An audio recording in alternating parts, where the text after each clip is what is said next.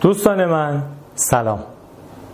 من سجاد سلیمانی هستم و شما در حال تماشا یا شنیدن قسمت دوم از فصل اول پادکست اکنون هستید. پادکستی که ما در اون به تماشای زندگی و خلوت آدم ها میشینیم و روایت اونها رو از مسیر طی شده و مجموعه افکارشون میشنویم و می‌بینیم. مهمان قسمت دوم امیر تقوی هست. عنوانی که می‌تونم بهشون بدم کارآفرین سریالیه. یک کارآفرین خود ساخته که تونسته در صنایع مختلفی مثل مخابرات، صنایع غذایی، رستورانداری و حتی استارتاپ ها حضور داشته باشه. و همین الان هم حضور داره. موفق بوده و علاوه بر کشور ایران در آلمان و امارات هم همین بیزینس ها رو به نوع دیگه اونجا داره اداره می‌کنه. ما روی مبل نشستیم چای خوردیم و گپ زدیم. امیر قصه های خودش رو از این مسیر طی شده پرفراز و نشیبش با ما در میون گذاشته. خوشبختانه امیر قصه گوی خوبیه و تجربیات و افکار و داشته های ذهنی خودش رو با ما در میون گذاشته. حتی خیلی از افکاری که یک زمانی در پادکست های دیگه فایل های صوتی دیگه در موردشون اظهار نظر قاطع داشته رو الان دیگه قبول نداره و درباره چرایی اونها صحبت کرده و اینکه الان چطور فکر می‌کنه. محصول این گپ زدن ما شده قسمت دوم پادکست اکنون که شما در یوتیوب یا می‌بینید یا در پادگیرهای پادکست میشنوید. ممنون. دیگه سخن کوتاه کنیم و بریم سراغ گفتگو.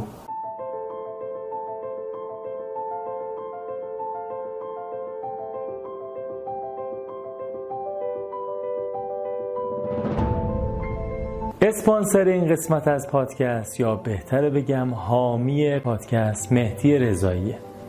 مهدی مشاور تبلیغات آنلاین و سئو کاره یعنی خیلی ساده میشه. اگه شما سایت دارید و می‌خواید تو این فضای رقابتی امروز دیده بشید کار مهدی اینه که کمک کنه دیده بشید.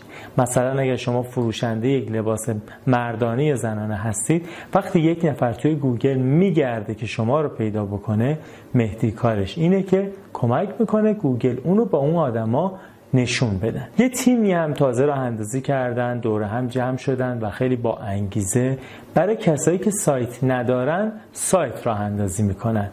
تیم تولید محتوا هم دارن برای مدیریت page اینستاگرام و social media حالا تو شبکه های اجتماعی که هم اونو اداره می‌کنن هم امنیتش رو به عهده می‌گیرن و هم محتوا براتون تولید می‌کنن که اونجا هم business خودتون رو بتونید دیجیتال بکنید. من لینک های دسترسی و تماس با مهدی رضایی رو توی caption پادکست می‌گذارم. ولی اگر خواستید در واتساپ، تلگرام و سایر شبکه اجتماعی با شماره موبایل 0912 876 2047 می‌تونید پیام بهشون ارسال بکنید. سایتشون هم هست مهدی رضایی .ir m a d i r e z a یا دو تا ای آی آر توی اینستاگرام هم ادساین آی مهدی رضایی می‌تونید بهش دسترسی پیدا بکنید. با تشکر از اسپانسر محترم مهدی رضایی کار و مشاور تبلیغات آنلاین. خب دیگه طولانیش نکنیم. حالا بریم سراغ خود پادکست. خب سلام خدمت تمامی بینندگان و شنوندگان پادکست اکنون در قسمت دوم از فصل اول این پادکست در خدمت آقای امیر تقوی هستیم. امیر جان. منم سلام می‌کنم. خیلی خوشحالم که اینجا هستم. ممنون از دعوتشون خواهش ما می‌خوایم سوالاتی بپرسیم. خیلی از افراد من خودم دوست ندارم اینجا شروع کنم ولی خیلی از افراد می‌خوام ببینن وقتی من دو ساعت می‌خوام پای حرفی نفر بشم کیه. چیه؟ بسیار. عرضم به حضور شما که من بخش کلا از background تکنولوژی میام. خودم مهندس صنایع هستم. ولی از بد حادثه یا از خوب حادثه وارد فضای tech شدیم.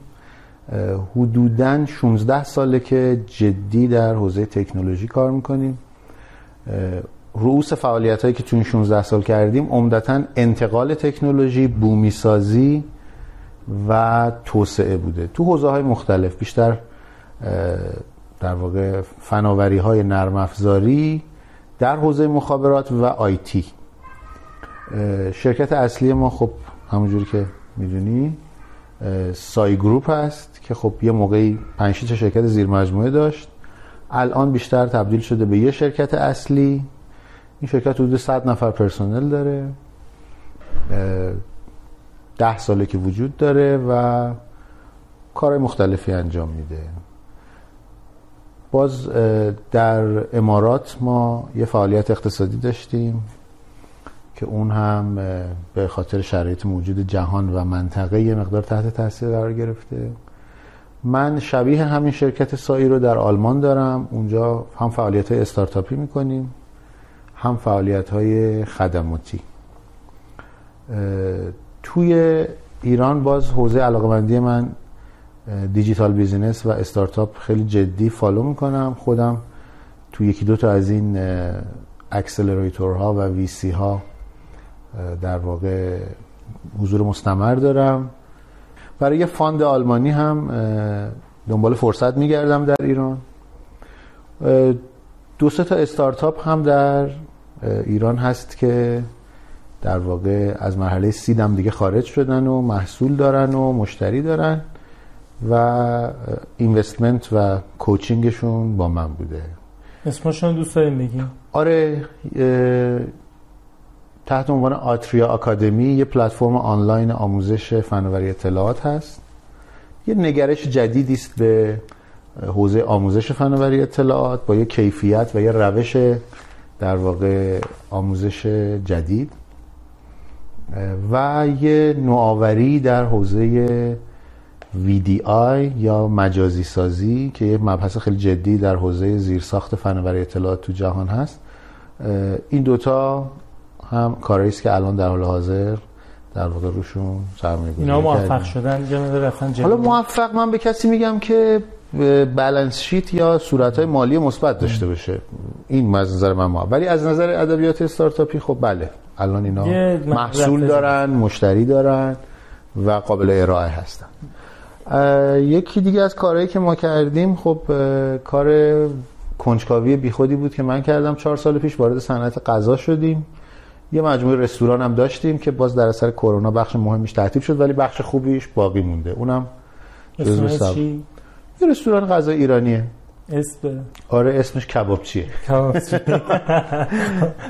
به قول دوستان میگن بهترین کباب کوبیده کهکشان راه شیری رو تولید می‌کنه. خب من نخوردم ولی خب منطقه ما که نداره. داره؟ چرا؟ اتفاقا تو منطقه شماست. داره؟ من ندیدم. اما کباب خور نیستیم. بله خواهش. خب چطور میشه یک فرد صنعت غذا هست مهندس صنایع بوده الان در حوزه تکنولوژی داره فعالیت می‌کنه. یه جایی این برش انجام شده پریدی از این به این یا نه؟ یواش یواش سیر تکامل داره رفتی داخلش. نه ببین اینا پیش میاد. یعنی من معتقدم که یه خردی یا یه حکمتی جوری بگیم. یعنی طرف می‌گفتن فلانی حکیمه. حالا معنی پزشکش من کار ندارم ولی یه حکمتی در فعالیت اقتصادی هست. هر فعالیت اقتصادی. شما مثلا یه میوه فروشی موفق داری یه داروخانه موفق داری یه شرکت پرداخت الکترونیک موفق داری هر چی. یه حکمتی در سازوکار این در کنار هم قرار دادن این هست. که اون حکمت رو وقتی موفق میشی حالا موفقیت هم که خب یه چیز نسبیه. اونو بهش دست پیدا می‌کنی که آقا اینجوری کار می‌کنه دنیا. یا اینجوری میشه پول از دست مردم یا مشتری گرفت. بعد اینو دیگه تو هر چیزی اپلای کنی و به کار بگیری معمولا نتیجه میده. البته خب من خیلی زیاد به اون حرف رولف دوبلی توی کتاب هنر خوب زندگی کردنم الان معتقدم که تو دایره شایستگیتون بمونید. مثلا من اگر امروز میگم که رستوران ما جزو صد رستوران برتر تهرانه به انتخاب اسنپ این حرف آسونیه زدنش. ولی خب واقعیت اینه که پدر آدم در میاد تا موفق بشه جایی که مزیت رقابتی نداری یا دایره شایستگیت اونجا تعریف نشده.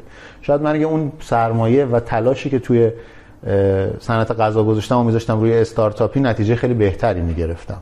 ولی همون حکمت حالا این حکمت مثلا بودای مختلفی داره دیگه. شما توی هر کسب و کاری اصلا توی هر زندگی تو زندگی شما باید صبور باشی.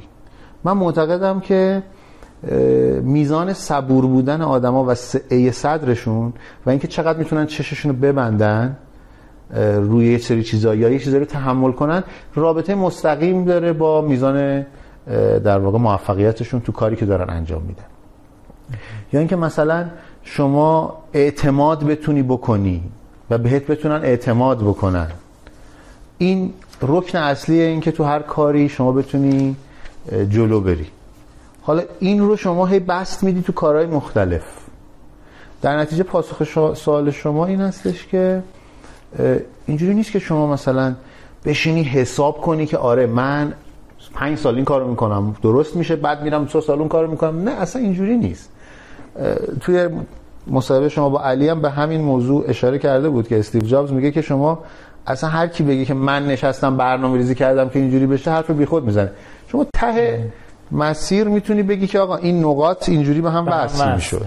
آره این بهترین حرفیه که میشه زد به نظر پس از هی مسیر من برمیگردم میگم ببین اونجا اون آدمه رو دیدم تاثیرگذار بود. اونجا رفت من. کامپیوتر خوندم. یک بار رفتم توی آموزشگاه رایگان گفتن کامپیوتر چیه. من ول کردم رفتم دنبال کامپیوتر. من خودم. مسیر من یه جور دیگه عوض شد. بله. برای شما حالا بخوایم اینجوری بپرسیم. الان من توی معرفی پادکست وقتی من میگم مدیر عامل گروه سایی که الان سرمایه گذاری هم می‌کنن تو فضای دیگه یه ذهنیتی وجود داره که اینا داشتن. ما نداریم. چی داشتن؟ اینا باباشون داشت. نه خب واسه بذار اول برات بگم. در مورد اینکه اینا داشتن نه عزیزم اینجوری نیست واقعا. یعنی من فرزند یک خانواده ای هستم که پدر من کارگر ساده بود و من خیلی زود تو زندگی متوجه شدم که اگه منتظر پدر مادر یا برادر بزرگترم بخوام بمونم کار خیلی خرابه. این بود که خیلی زود دنبال این میگشتم که خب حالا چیکار باید بکنیم که گلیم خودمون رو از این آبه بکشیم بیرون. من اولین پولی که در تو زندگیم 100 تا یه تومنی بود. کلاس اول راهنمایی بودم. یه روزی همسایه ما اومده بود به مادر من گفته بود این امیر شما ریاضیش خوبه حالا رو اینم من انقلت دارم. من اصلا هیچ موقع درسم هیچ موقع در هیچ مقطعی از راهنمایی دبیرستان دانشگاه فوق لیسانس هیچ موقع من درسم بالاتر از 16 نبود. حالا نمی‌دونم اون خانم به چه دلیلی فکر کرده بود که مثلا من ریاضی خوبه.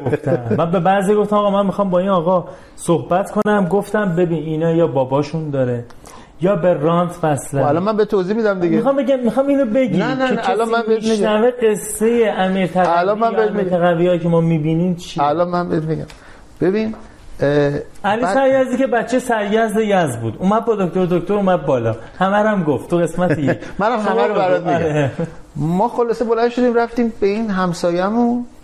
خانواده عمویی حالا نمی‌دونم میشنون یا نه فرید و سعید دو تا برادر دوقلو بودن. به ما گفتن بیا به اینا ریاضی درس بده. ما بی خبر از همه گفتیم خب باش. بلند شدیم رفتیم و حالا نمی‌دونم هم چیکار کردیم. خلاصه تهش به عنوان تانکیو به ما 100 تا یه تومانی دادن. بعد من دیدم ای پولم میشه در بیاری پس از روش غیر از اینکه بگو هزار سال پیش. الان بهت میگم. 1365 6 من 10 سالم بوده. و یه جفت جوراب سفید. این اولین ارنینگ من تو زندگی بوده. بعد من دیدم ای اینجوریه. خب چه خوب. بعد اینجوری شد که مثلا من می‌رفتم میدون تربار بلال میخریدم و با اتوبوس می آوردم تو محلمون میفروختم. حالا این خاطره رو بگم. من دختر من یه روز با هم رفته بودیم بیرون. بعد گفتش بابا من بلال می‌خوام و اینا. واسطیم بالا سر یه بلالیه داشت بلال بود می‌زد بعد من یه جوری عمیق شده بودم تو این بلالیه. قشنگ یاد خودم افتاده بودم و اینا. گفتش که بابا چرا اینجوری می‌کنی؟ خیلی بچه الرتی هم هست دختر من.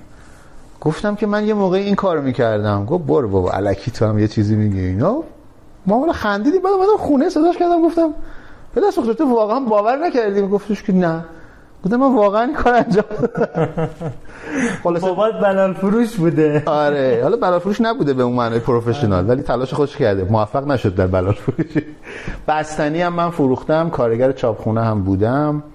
کارگر کتاب فروشی بودم. تمام طول تحصیلم در دبیرستان در تابستونا. حالا جالبه اون آقای کتاب فروشی زمانی تو شهرک توی فلکه اول آریا شهر. کتاب فروشی خیلی قدیمی بود. فکر کنم اون آقا هم الان فوت کرده.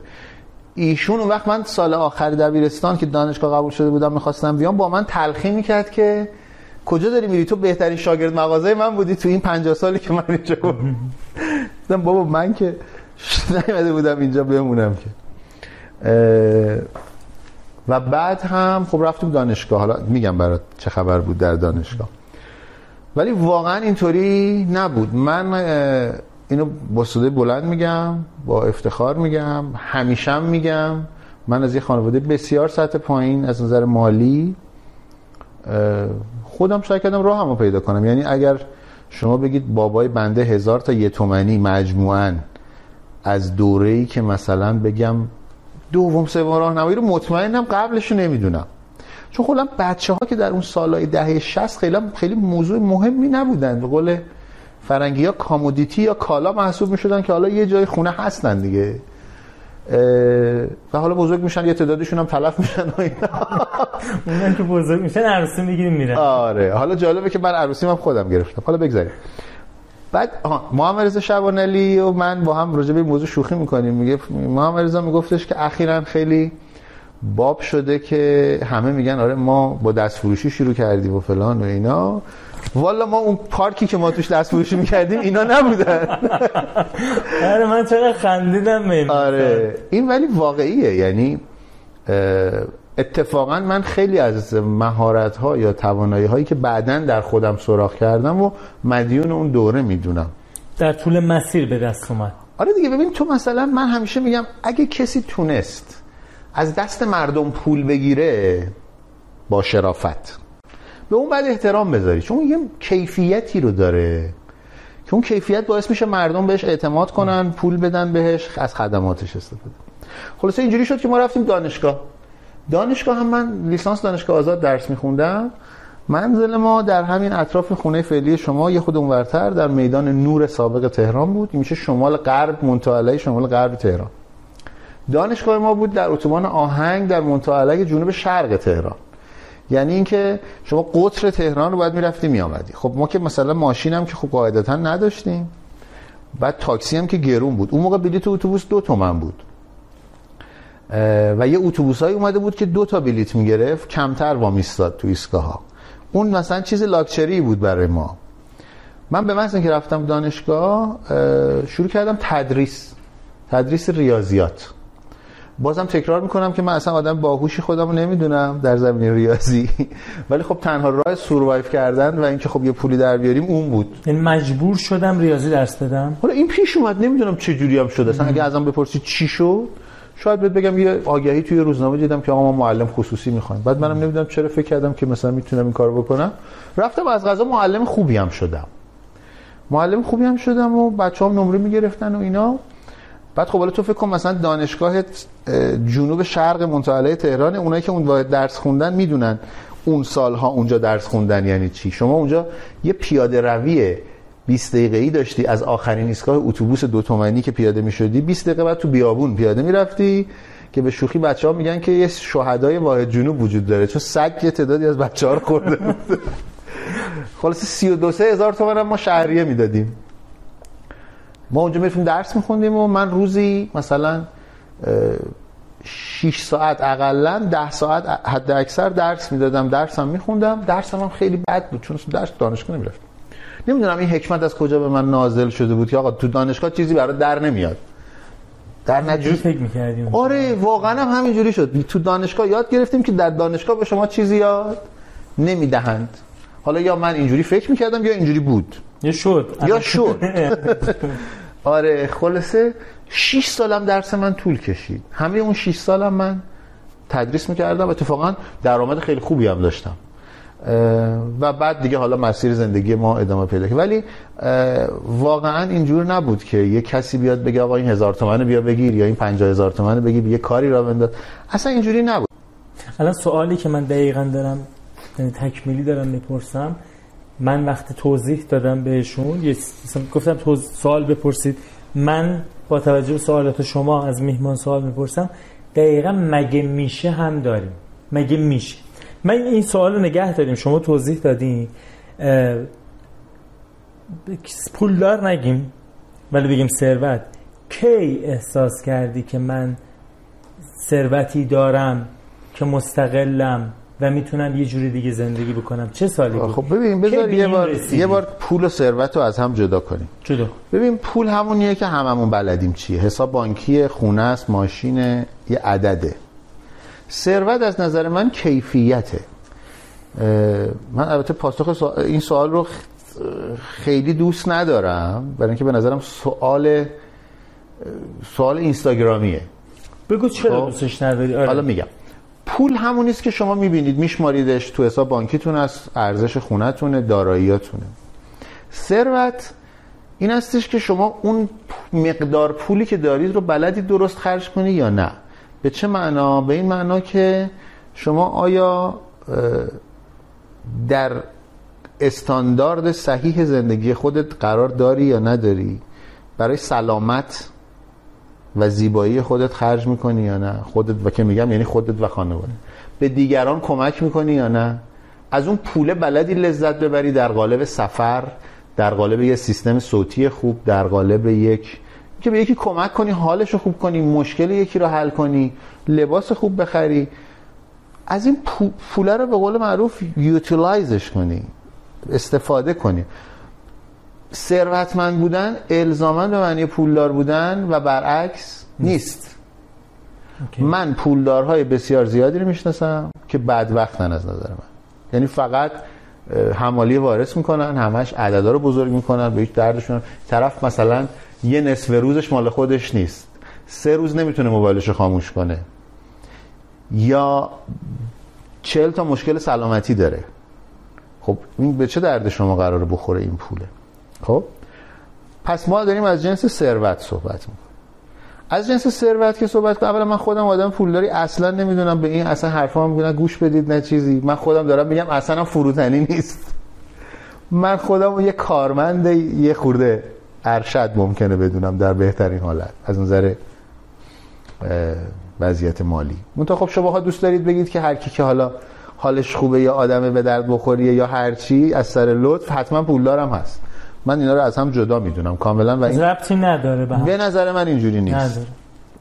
ولی بله درسته. من از اون جای جامعه اگه فرض کنیم تا جامعه ده تا طبقه داره مثلا من از طبقه سه حالا مثلا اومدم تو هفت. قرار گرفتم. خب بله این اتفاق افتاده ناگزیر. چون شما وقتی که همه زندگیتون رو صرف یک موفقیت یه چیزی می‌کنین قاعدتا موفق میشه دیگه. باز توی مقطعی از زندگی من خیلی دنبال موفقیت بودم. فکر می‌کردم این پارامتر درست زندگیه. امروز میگم که موفقیت خوب باشه.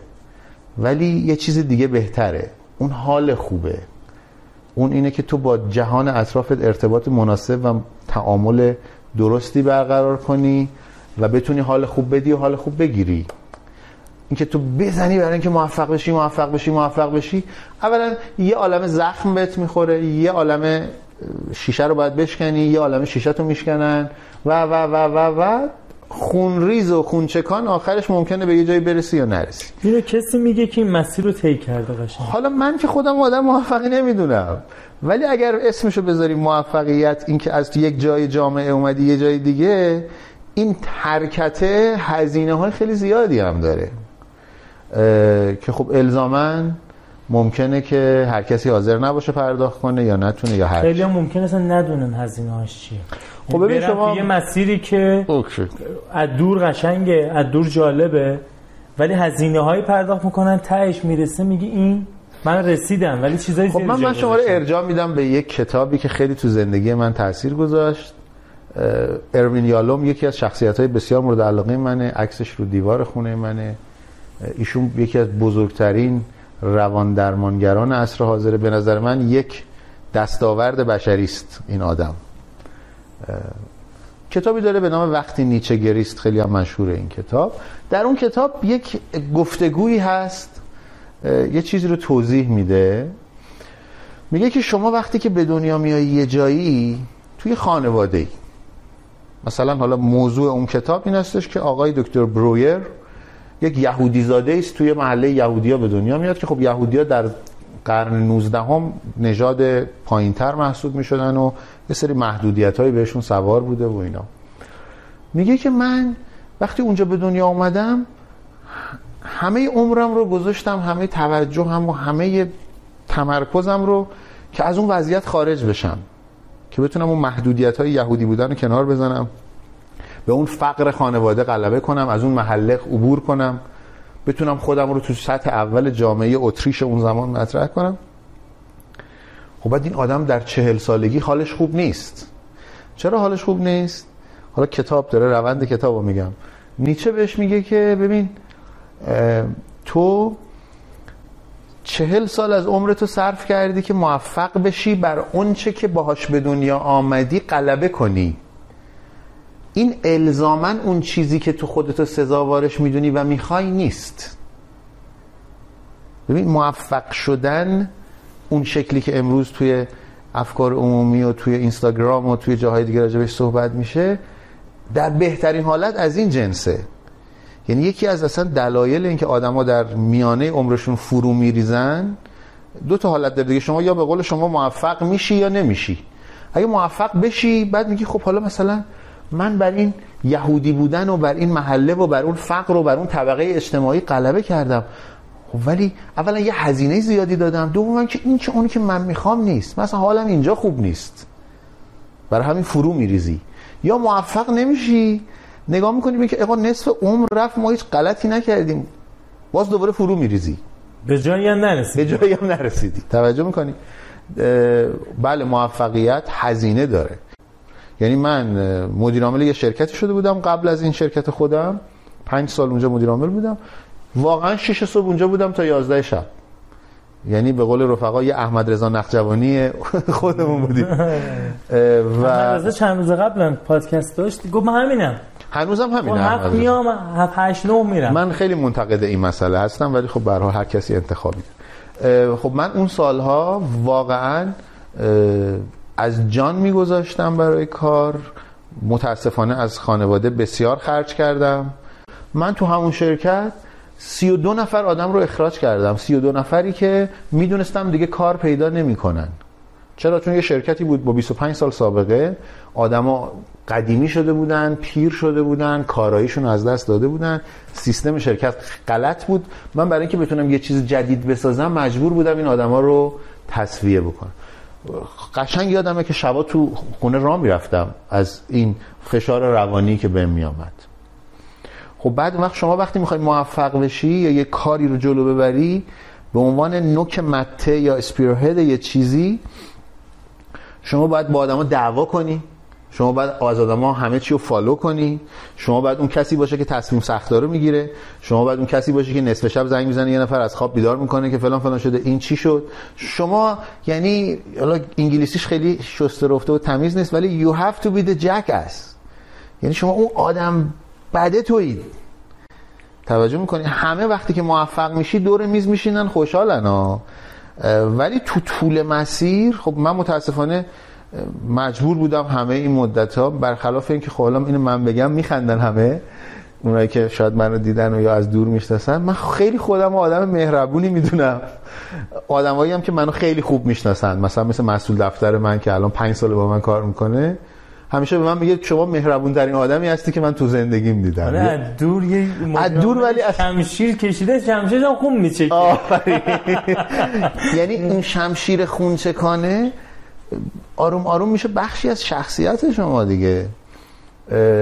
اینو متوجه شدی یه جایی یا می الان خیلی میگم شمشیر رو کردی تو قلا نه ببین هست من الان سه چهار سال متوجه این موضوع شدم که آقا خب اصلا چرا ما باید انقدر اشتهار داشته باشیم مثلا به اینکه این خیلی آدم سختیه و مثلا جدیه و اینا؟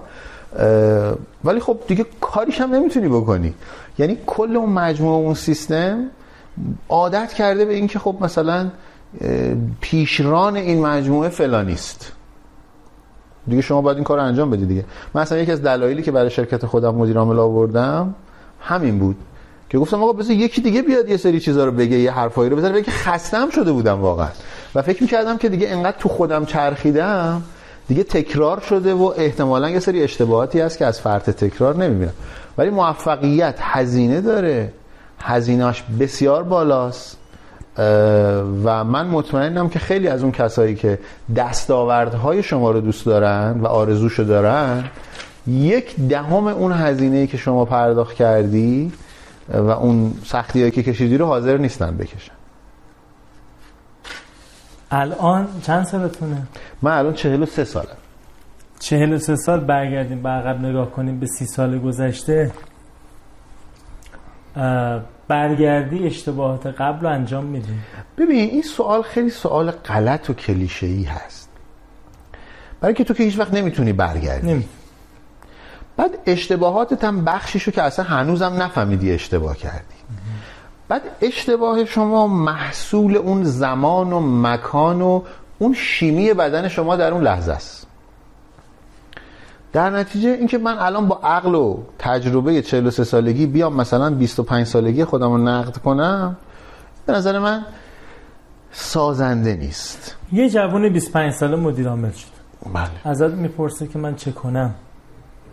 می‌تونی اونجا بگی که من مثلا من می‌تونم کوچش جوانیه. مثل آره. چند تا پارامتر می‌تونیم؟ آقا غرور جوانیه. انرژی زیاد من. آرزوهای من. هر چی یه چند تا. باعث می‌شد من این شکلی عمل کنم. اینجوری درو کنم یا این برخورد بکنم. تو می‌تونی متعادلتر رفتار کنی یا نه؟ نه. من می‌دونی چی میگم؟ چی میگی؟ من اتفاقا حالا مثلا توی این اه، دو تا شرکت استارتاپی که داریم اونجا هم خب بالاخره مدیر عامل داره دیگه. من میشینم می‌ذارم اشتباه کنه. سعی می‌کنم اینو بسازم براش که ببین یه نفری هست که می‌تونی بیای باش حرف بزنی. ببینن که تو نمی‌تونی زندگی برساخته خودت رو به یکی دیگه منتقل کنی. آدم ها هر کدوم اشتباهات خودشونو دارن. کل خریای خودشونو دارن. حالا شما هزار هزار. بارم به یه نفر بگی آقا این کارو نکن اون تا خودش به اون نتیجه نرسه فایده نداره. حالا من امشبم دارم می‌ذاره فلسفی با تو صحبت می‌کنم شاید یه خود از اون انتظار تو نه خوبه. به دور باشه. ولی واقعیت اینه که من الان به این رسیدم. یعنی اینکه بله آدما اشتباه می‌کنن. ببین شما قرمه سبزی بخوای بپزی. قرمه سبزی غذای سختیه بیا بگیم نیمرو. بلد نیستم. شما نیمرو فهمیدم از چشات که بلد نیستی. شما نیمرو بخوای بپزی یا اینکه یه موشکی رو هوا کنی. در هر دو پروسه اینها اشتباه ممکنه رخ بده. هر کی بگه نه من می‌ذارم تو دهنش.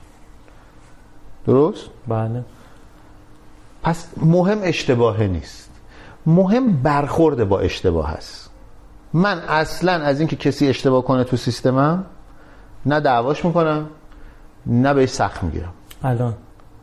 الان. ولی به چی سخت می‌گیرم؟ به اینکه ببینم خب تو وقتی اشتباه کردی اولا فهمیدی اشتباه کردی یا نه؟ اشکال کار رو فهمیدی. دو اینکه بهش معترفی یا نه؟ سه اینکه برای جبرانش چی کار کردی؟ این مهمه. این مهمه. یه آدمی که اشتباه می‌کنه روش وامیسته اینو من واقعا اون شمشیره رو می‌کشم براش بیرون. یه آدمی که اشتباه می‌کنه اشتباه رو تکرار می‌کنه اینم باز باید. شمشیر رو براش بکشی بیرون. ولی یه آدمی که به قولی آنست میستیک اشتباه صادقانه انجام میده یه چیزی رو نمی‌دونسته. یا یه اشتباه محاسباتی کرده. یا ابر و باد و مه و خورشید و فلک گل هم افتادن این گنده به بار اومده. خب میری کمکش. الان در قالب در واقع مثل مربی و کوچ در کنار مدیر عامل هستی آره من این نقش رو عاشقشم. یعنی اینکه مثلا شده اینجوری هم که یهو یه آدمی از یه جایی حالا یا با یه واسطه یا مستقیم وصل شده که من یه همچین مسئله ای دارم. خب بیا بشین با هم صحبت کنیم. با طرف واقعا اومده نشستیم حرف زدیم. حالا خودش گفته که براش به درد می‌خوره ولی خیلی متعجب بوده از اینکه ای من براش چرا وقت گذاشتم و چی شد؟ مثلا ای چقدر آدم با تجربه ای به نظر می آمد و اینا. خلاص حیرون میره ولی خب الان دوستای خوب ما هستن. یعنی من خیلی دوستای خوب اینجوری دارم که شاید دو سه بار دیدمشون ولی تاثیرات خوبی گرفتن. این باعث افتخار منه. خیلی هم خوشحالم از این موضوع. خودت مربی داشتی؟ کوچ داشتی؟ نه نه نه. من همیشم از این افسوس میخوردم که بابا کاش یکی بود مثلا به ما می‌گفت دست نزن اینجا دستت میسوزه. متاسفانه من هر چی یاد گرفتم کلم تو دیوار خورد. باد کرد خون اومد. تا چی دیدی میسوزه؟ البته مثلا تجربه کردی. البته بهت بگم ها یعنی مثلا الان از من بپرسی که تو خیلی سختی کشیدی در این سی سال من بهت میگم نه این خیلی آدمای دیگه هستن. اولا خیلی با صلاحیت تر با استعدادتر با هوشتر با ارزه تر از من. که متاسفانه تیرشون به یه هدفی نخورده. دو که من حالا این اتفاقایی که تو زندگی افتاده و حالا این مسیری که طی کردم به نظر خودم دیگه زندگی همینه دیگه. یعنی کی به شما گفته که زندگی قرار نایس باشه و راحت باشه و شما حال کنی توش؟ هر کی بهت گفته بی خود گفته. شما اومدی به این دنیا که بلا سرت بیاد. زندگی کن. من الان فلسفم اینه ها. من میگم زندگی رنجه. خب یکی از دیمانسیون های رنگش رنجه. حالا نوع رنج آدما با هم فرق داره. رنج یه آدمی که دل من براش واقعا میتپه شب نصف شب که رد میشم این است که رنجش این هستش که باید بیاد خیابون رو تمیز کنه خرابکاری بنده و جنابالی رو تو سرما تو گرما چهار صبح. حالا همزمان من دارم نشستم تو تاکسی دارم میرم فرودگاه سوار پرواز بشم برم یه جای دنیا. از دورم اینجوری به نظر می‌رسه که این همش مثلا سفر اینجوری عشق و حاله و اینا. در حالی که من اونو رنج می‌دونم برای اینکه من چهار صبح دوست دارم بخوابم. خب؟ رنج موضوع جهانه. نوعش فرق می‌کنه. شما همه تلاشی هم که تو زندگیت می‌کنی برای اینه که یه رنج شیکتری بکشی. ولی ماهیت رنج عوض نمیشه که. اینکه شما باید هفت ساعت تو جلسه بشینی با یه سری آدمی که باشون هیچ سنمی نداری بجنگی رفیق بشی که تش از توشون مثلا یه پولی در بیاری یه قراردادی ببندی. خب این کار سختیه دیگه. درسته؟ در نتیجه این اون بوتیک فروش که توی بازار چونه می‌زنه میره شلوار فروختن اصلا زندگی رنجه. زندگی مجموعی از رنج هاست. ببین شما مثلا غذا نمی‌خوری گشنت میشه. این رنج گشنگیه. حالا غذا می‌خوری خیلی سیر میشی خون از همه جات میره تو معدت. بی حال و بی حس و خیلی مزخرف میشی. اینم یه جور رنجه. امیر من احساس می‌کنم این مثلا جوون 20 ساله آره. احساس می‌کنم. فکر می‌کنه من دارم مزخرف میگم. نمی‌فهمه. ببین نمی‌فهمه. من با داداشم میگم. من به داداشم میگم. با حالا شنونده خیلی میگم تا مسیری رو طی نکنه تا هزینه های رو پرداخت بله نکنه. مثل مثل چیزی میشه که نمی‌دونه. حالا تو مدل ذهنی شبانری کانال داشت کلی توضیح داد. بله. من پی دی افش کردم یه عده خوندنش. مولوی یه جای مثال قشنگی می‌زنه میگه تا موقع که جنینی خون می‌خوری و یه دنیای محدود داری بعد یه مدت باید اون جنین خارج بشی. غذای تو میشه شیر و یا آغوش گرم بعد یه مدت باید بتونی لغمه بگیری. دوران شیر تمومه. بعد که لغمه می‌گیری یه مدت دیگه لغمان مثلا تو اون فضای عرفانی خودش باید لغمان بشی قصه ج... خیلی کسایی که اینو میگن که رنجه ولی خب من دوست دارم رنج مدیر عامل گورستانی رو باشه خیلی خوب دمت خب. گرم. ولی برو الزاماتش هم به. الزاماتش رو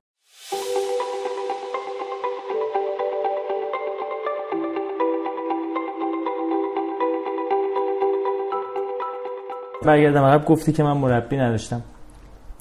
الان مربی نداشتی؟ میگی کاش یکی بود کنارم. اینو می‌تونیم به عنوان تجربه به کسی بگیم به کسانی که الان توی فضای کارآفرینی فشار زیادی روشونه یا حتی زندگی عادی دارن. الان ما کوچ عاطفی داریم ما کوچ زندگی شخصی داریم ورزش داریم. توصیه می‌کنی آدما مربی بگیرن؟ ببین. من کاری که خودم کردم رو میگم. اولا من یک رسالت خیلی مهم در زندگی برای خودم قائلم. اونم این هستش که خ... توی تئاتر سقراط می‌گفت خودت رو بشناس. من خیلی این برام مهم بود که و هست هنوزم که ابعاد مختلف اصلا اصلا جهان موضوعش چیه؟ فلسفه حیات چیه؟ معنای زندگی چیه؟ من چی کارم؟ خب اینا حالا خلبازی شخصی خود من من دوست دارم دوباره ولی تو سالهایی که جوان بودم 20 مثلا 5 6 سالم بود تا 4 5 سال پیش من خیلی سعی می‌کردم همیشه خودم رو در معرض یادگیری قرار بدم. یعنی خلای اون کوچه رو چه می‌دونم دائم همش یا یه پادکست دارم گوش میدم یا دنبال یه کتابی هم یا خیلی حالا کلمه انگلیسی باید بگم observant یا ناظر در محلم. یعنی مثلا یه جایی که نشستم تو دفتر یکی منتظرم مثلا مدیر عامل فلان شرکت منو بپذیره یا مثلا بریم پیش همش دارم نگاه می‌کنم تو محیط مشاهده می‌کنم یه چیزی یاد بگیرم. این روحیه یادگیری در من خیلی قویه. از دیربازم اینجوری بوده بهش هم مشهورم. این خلای اون کوچه رو برای من بخشیشو پر کرده. اما اینکه خب آدما دنبال اینن که کوچ داشته باشن من خیلی ساده میگم. ما تو ایران اینو نداریم. تو غربم خیلی کار گرونیه. خب در نتیجه دلتون رو بی خود صابون نزنید الان در عصر دیجیتال خوبیش اینه که یه عالمه content راجع به هر چیزی وجود داره. خیلی آدمایی که قبلا فقط یه اسم ازشون میشنیدیم و دیدنشون شنیدنشون آرزو بود الان accessible و در دسترس هستن. از همین باید استفاده کنه آدم. به علاوه اینکه کاملا معتقدم هر کسی باید تجربه برساخته خودش رو از زندگی داشته باشه و خودش رو در قالب اون تجربه پیدا کنه. بله یه سری اصول وجود داره. من مثلا می‌تونم بهت بگم که ببین سجاد آقا هر آدمی که می‌خواد دنبال یه کار جدی بره تو زندگیش اول و دوم و سوم باید یاد بگیره که صبر داشته باشه. خیلی چیز مهمیه. دو این هستش که بتونه big picture ببینه بتونه تحلیل کنه. سه اینه که دنبال اون رویای شخصیش بره. یعنی الان تو با آدما خیلی حرف می‌زنی میگه من می‌خواستم اون کارو بکنم این کارو بکنم یا این اونجوریش. بابا یکیشو وردار دنبالش برو. و اینکه بعدی اینه که دنبال پول نرو تو زندگیت. برای اینکه دنبال پول بری بو می‌گیری. دنبال پول بری مصنوعی میشی تقلبی میشی. آدما باورت نمی‌کنن. دنبال این برو اون چیزی که فکر می‌کنی خوبه برات. رو به تصویر بکشی به وجود بیاری پول خودش میاد. خب بذار من جمع‌بندی می‌کنم دنبال پول نرو یادگیری صبر تصویر بلند تصویر big picture داشته باشه ابعاد متفاوت رو ببین و اقدام کن. برو دنبالش. آره okay. تکون بخور از جا. من به اینا از همون کلمات کوتاه این اینستاگرامی هم هست که طرف می‌خونه نمی‌فهمه. یعنی چی؟ الان می‌خوام ازت توضیح بدی. ولی برگردیم یه ذره عقب. امیر میگه من اهل یادگیریم. بله. و بخشی از نداشته های من رو همین یادگیری فراهم بله. کرد. احتمالا همین یادگیری باعث شد به موقع یک صنعتی رو بشناسی یک کاری رو به دست بیاری مثلا واردش بشی. خب؟ من سوالم اینه یادگیری باعث میشه ما برمیگردیم عقب یک سری اشتباهات رو ببینیم. بله. یک سری حرف هایی که زدیم رو بخوایم اصلاح بکنیم یه سری برخوردها رو مثل اون شمشیر کشیده آخته خونی رو بزنیم سر جاش بگیم نیاز نیست می‌تونی دو سه تا از اشتباهاتی که آره، آره. داری رو بگی آره، آره. یا اصلاحش بکنی امروز من یکی از بزرگترین اشتباهاتی که کردم توی همه این سالهایی که مجموعه های مختلف رو داشتم شاید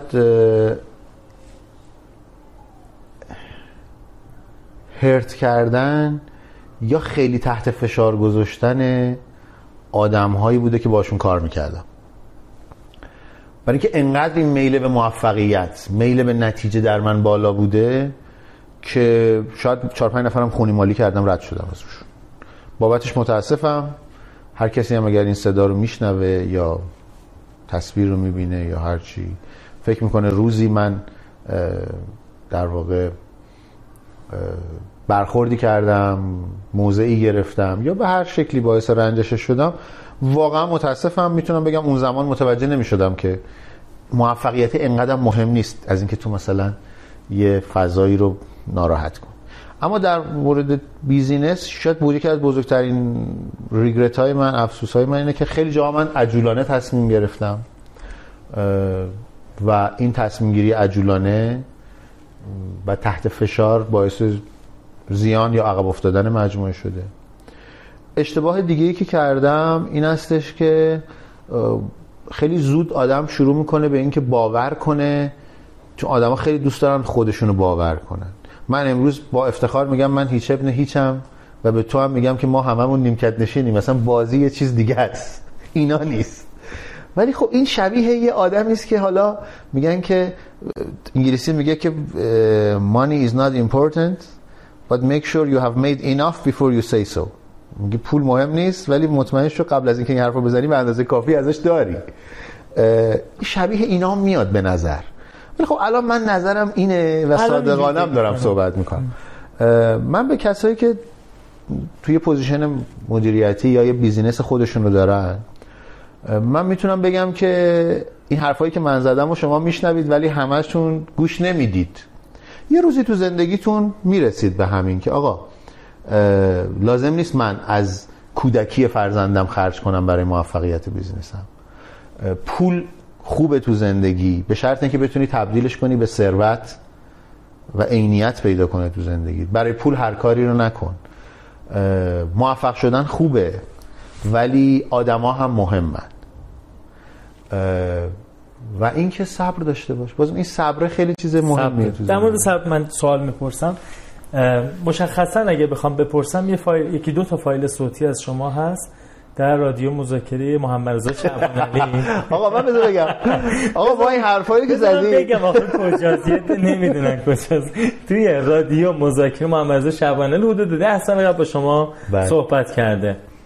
مدیر وسط همین دورانی که ازش گذشتی نشسته پشت میز و درباره نیروی انسانی و کارمندان بله. شرکت ها نظرات سفت و سختی داره. بله بله. الان بله بله گفتن احتمالا عوض شده. بله بله. خب این عوض شدنه. یه اگه می‌تونی چهار پنج تا اونا بگو که چی فکر می‌کردی الان چی شده؟ اوکی. اولا یک محمد علی احترام خیلی زیادی برای من داره دوست خوب و نزدیک من هست. خیلی هم دلم براش تنگ شده چون کرونا باعث شده که همدیگه رو به صورت فیزیکی نمیم. منم از این آدمام که دوست دارم آدما رو بغل کنم. محمد رضا من با هم چند تا فایل ضبط کردیم ده سال پیش. من اون موقع اونجوری فکر می‌کردم. این فایل خیلی باعث این فایل ها شاید. حالا و مجموعه موزگیری های من توی سوشال یا سمینارهایی که حرف زدم خیلی آدم رو به نتیجه که عجب آدم یه طرفه آنفر عجیب غریب استیشون بله درست. اون حرفا اونجوری به نظر میاد. شاید هم در اون مقطع من واقعا منظورم اون بوده که گفتم. اولا الان میگم با صدای بلند که خیلی از اون حرفایی که من زدم اشتباه بوده. متاسفانه آقای شعبان علی دیگه حاضر نشد با ما مصاحبه کنه که ما بگیم که آقا ما اشتباه کردیم. من خیلی شفاف دیدگاه خودم رو راجع به مسئله نیرو انسانی میگم الان. اون چیزی که امروز در سال 99 بهش فکر می‌کنم. ببین ما دوچار یک مسئله هستیم. خیلی از شرکت خارجی که می‌خواستن بیان ایران یا اومدن ایران خب من همه عمرم با خارجی ها کار کردم. این شکلی بود که می‌گفتن ایران پر از مهندسان جوان و نیروی انسانی تحصیل کرده و ما مشکل نیروی کار نداریم و اینا. بعد می اومدن اینجا با یه چیز دیگه مواجه می شدن. اون چیز دیگه چیه؟ اون چیز دیگه اینه که ما در این کشور بیکاری خیلی زیاد داریم. همزمان آدما میگن کار نیست. من سالها درگیر این پازل بودم که چطور میشه که ما از همون سال 86 که من شروع کردم به شرکت داری برای هر پوزیشنی از منشی نمی‌دونم حسابدار مدیر مالی مهندس آدم می‌خواستیم پیدا نمی‌شد. ولی هر جا میشستیم همه می‌گفتن ما بیکاریم. من اینو نمی‌تونستم هضم کنم. خیلی از دوستای دیگه منم که شرکت دارن همشون همینو میگن. تا اینکه من دو سال پیش متوجه شدم که موضوع چیه. یا مثلا من در مدت خیلی طولانی از کریر کاری فکر می‌کردم که آقا این کارمنده چرا اینقدر لاعبالی برخورد می‌کنه با موضوع؟ چرا اینقدر بیمسئولیته؟ چرا اینقدر اصلا برای چی مهم نیست؟ یا مثلا یه جوک یه کی بر من تعریف کرد. یه شرکت خارجی اومده بود ایران دفتر زده بود رفیق بندم بود. بعد یه روز گفت امیر ما تو کشور خودمون وقتی به یکی میگیم you are fired تو اخراجی طرف حاضر هر کاری بکنه که این اتفاق نیفته. خب تو فیلم ها و سریال هم خیلی دیدیم دیگه رو داره بیکار شده داره میمیره. ولی تو ایران به هر کی میگی fire یعنی چه اخراجی؟ you're fired حالا الان نمی‌تونم جوری دوربین حرکتش نشون بدم ولی خلاصه خیلی براش مهم نیست و یه پوزخندی به ما می‌زنه و میره. سانسور شده میشه پوزخنده دی آره حالا ورژن معدبانش منم نفهمیده بودم تا اون موقع. تا اینکه یه موقعی من متوجه شدم که آقا موضوع چیه. ببین من اینو دارم به همه کسانی میگم که یه کسب و کاری رو دارن. و امیدوارم که مثل من یعنی جوانتر از من باشند و این موضوع رو الان براشون بشه حل کرد. ببین شما من خب تو آلمان بیزینس دارم. تو آلمان به یه آدمی که استخدامش می‌کنی به عنوان مینیمم حقوق شما 4400 500 یورو باید پول بدی 40 درصد این میره برای دولت 2300 400 یورو مینیمم تو جیب این آدمه میره. خب معنی این 2300 400 یورو در آلمان اجاره خونه ای آدمه رو میده خورد و خوراکشو میده. اون 45 درصدی که ازش دولت کم می‌کنه میره خرج بهداشت فول کاورج بهداشت و آموزش میشه. یعنی مدرسه و دبیرستان و کالج و دانشگاه در اونجا مجانی نیست برای بچه شما. بهداشتت هم که دولت داره میده. اجاره خونت هم که داری از حقوقت میدی خورد و خوراکت هم در میاد. پس تو وقتی تو قرب به یه آدم میگی تو اخراجی دیگه بیمه نمی‌تونه بده پس بیمه میفته. بیمه بیمه سلامتش رو داری ازش می‌گیری اجاره خونهش رو داری ازش می‌گیری خرج خورد و خوراکش هم داری ازش می‌گیری. درسته؟ پس اون آدم حق داره دسپریت و پریشان بشه. و آدمه یه شغل داره. هشت میاد چهار پنج میره. و با همون یه شغل عزتش حفظ میشه تو زندگی. تأمینه. تأمینه. در سطح خودش. حالا بله اگه تو بخوای زندگی لوکس داشته باشی فلان و اینا اونجا هم داستان کارآفرینی همینه. خب یعنی تو باید بابات در بیاد تا به یه جای دشوارتر از یه منظری آسونتر از یه منظری. پرانتز بازو بسته کنیم. پرانتز بازمون این هستش که اونجا موانع کسب و کار بسیار کوتاه دیوارا ولی competition زیاده. درسته؟ و اونجا سیستم جوری دیزاین شده که شما موفق باید بشی. پرانتز بسته برگردیم سر بحث خودم پس غرب اینجوریست. یا حالا که غرب که میگم شرق هم همینه ها. ببین ما تو کشورمون یه بدبختی داریم. تا یه چیزی تعریف می‌کنیم میگن شما پدر ها غرب زده بابا کره جنوبی سنگاپور هنگ کنگ چین اندونزی مالزی هم همینه دیگه برادر من. خب؟ اصلا ما شرق زده. بیا برو اونو درست کن انجام بده. ما دست شما رو ماچ پس در دنیای توسعه یافته یه آدم یه شغل داره با اون یه شغل خیلی چیزاش تأمین میشه. شما در ایران یه کار الان مثلا 80 درصد بچه های شرکت خود ما حقوقشون مثلا زیر 7 8 تومنه دیگه. درست؟ خب حالا 7 میلیون تومن شما به یه آدم داری میدی. این 7 میلیون تومنه چیه این آدمه میشه؟ نه خدمات بهداشتی درمانیشه نه آموزششه. به زحمت احتمالاً بخشی از اجاره خونه طرفو پاس می‌کنه. نه باش می‌تونه ما هیچ چیش نیست. پس وقتی بهش میگه همین پولرم دیگه بهت نمیدم طرف اصلا علصویه است براش. خب بالاخره من هر جا برم اینو بهم میدن دیگه. میره. برای اینه که شما انقدر تفاوت احساس می‌کنی. بعد چی میشه که هم بیکار داری هم کارمند نیست؟ ببین من امروز میام میگم که این کار کردم که میگم ها. شاید مثلا این 5 6 نفر شاید هم بیشتر. الان 5 6شون یادمه. من تو این 15 16 سال بیش از هزار نفر آدم تو سیستممون اومدن و رفتن. در نتیجه داستان از آدم ها زیاد دارم. من مثلا شده یه جایی می‌رفتم به یه دلیلی. مثلا فرض کن یه درمونگاهی یه آرایشگاهی نمی‌دونم یه مغازه‌ای. حتی سوپرمارکت واقعا این اتفاقا برام افتاده. طرف گفته که آقا ما یه پسری داریم ایشون حاضر بیاد کارآموزی یا بیاد سر کار یا اجازه میدی بیاد خدمت شما طرف اومده حقوق نگرفته دو سه ماه. بعد یه حقوقی که اندکی گرفته آروم آروم رشد کرده. امروز مثلا جزو آدمای senior مجموعه است. مشکل کجاست؟ مشکل اینجاست که شما مثلا به اون جوونی که الان یه مهندس کامپیوتره می‌خوای بگی که آقا بیا سر کار دو 500 بگیر. خب من که چون اولا سیستم دانشگاه که من دیگه واقعا میگم این کلمه رو آشغال. Garbage in garbage out. دانشگاه اصلا هیچ کردیتی پیش من نداره.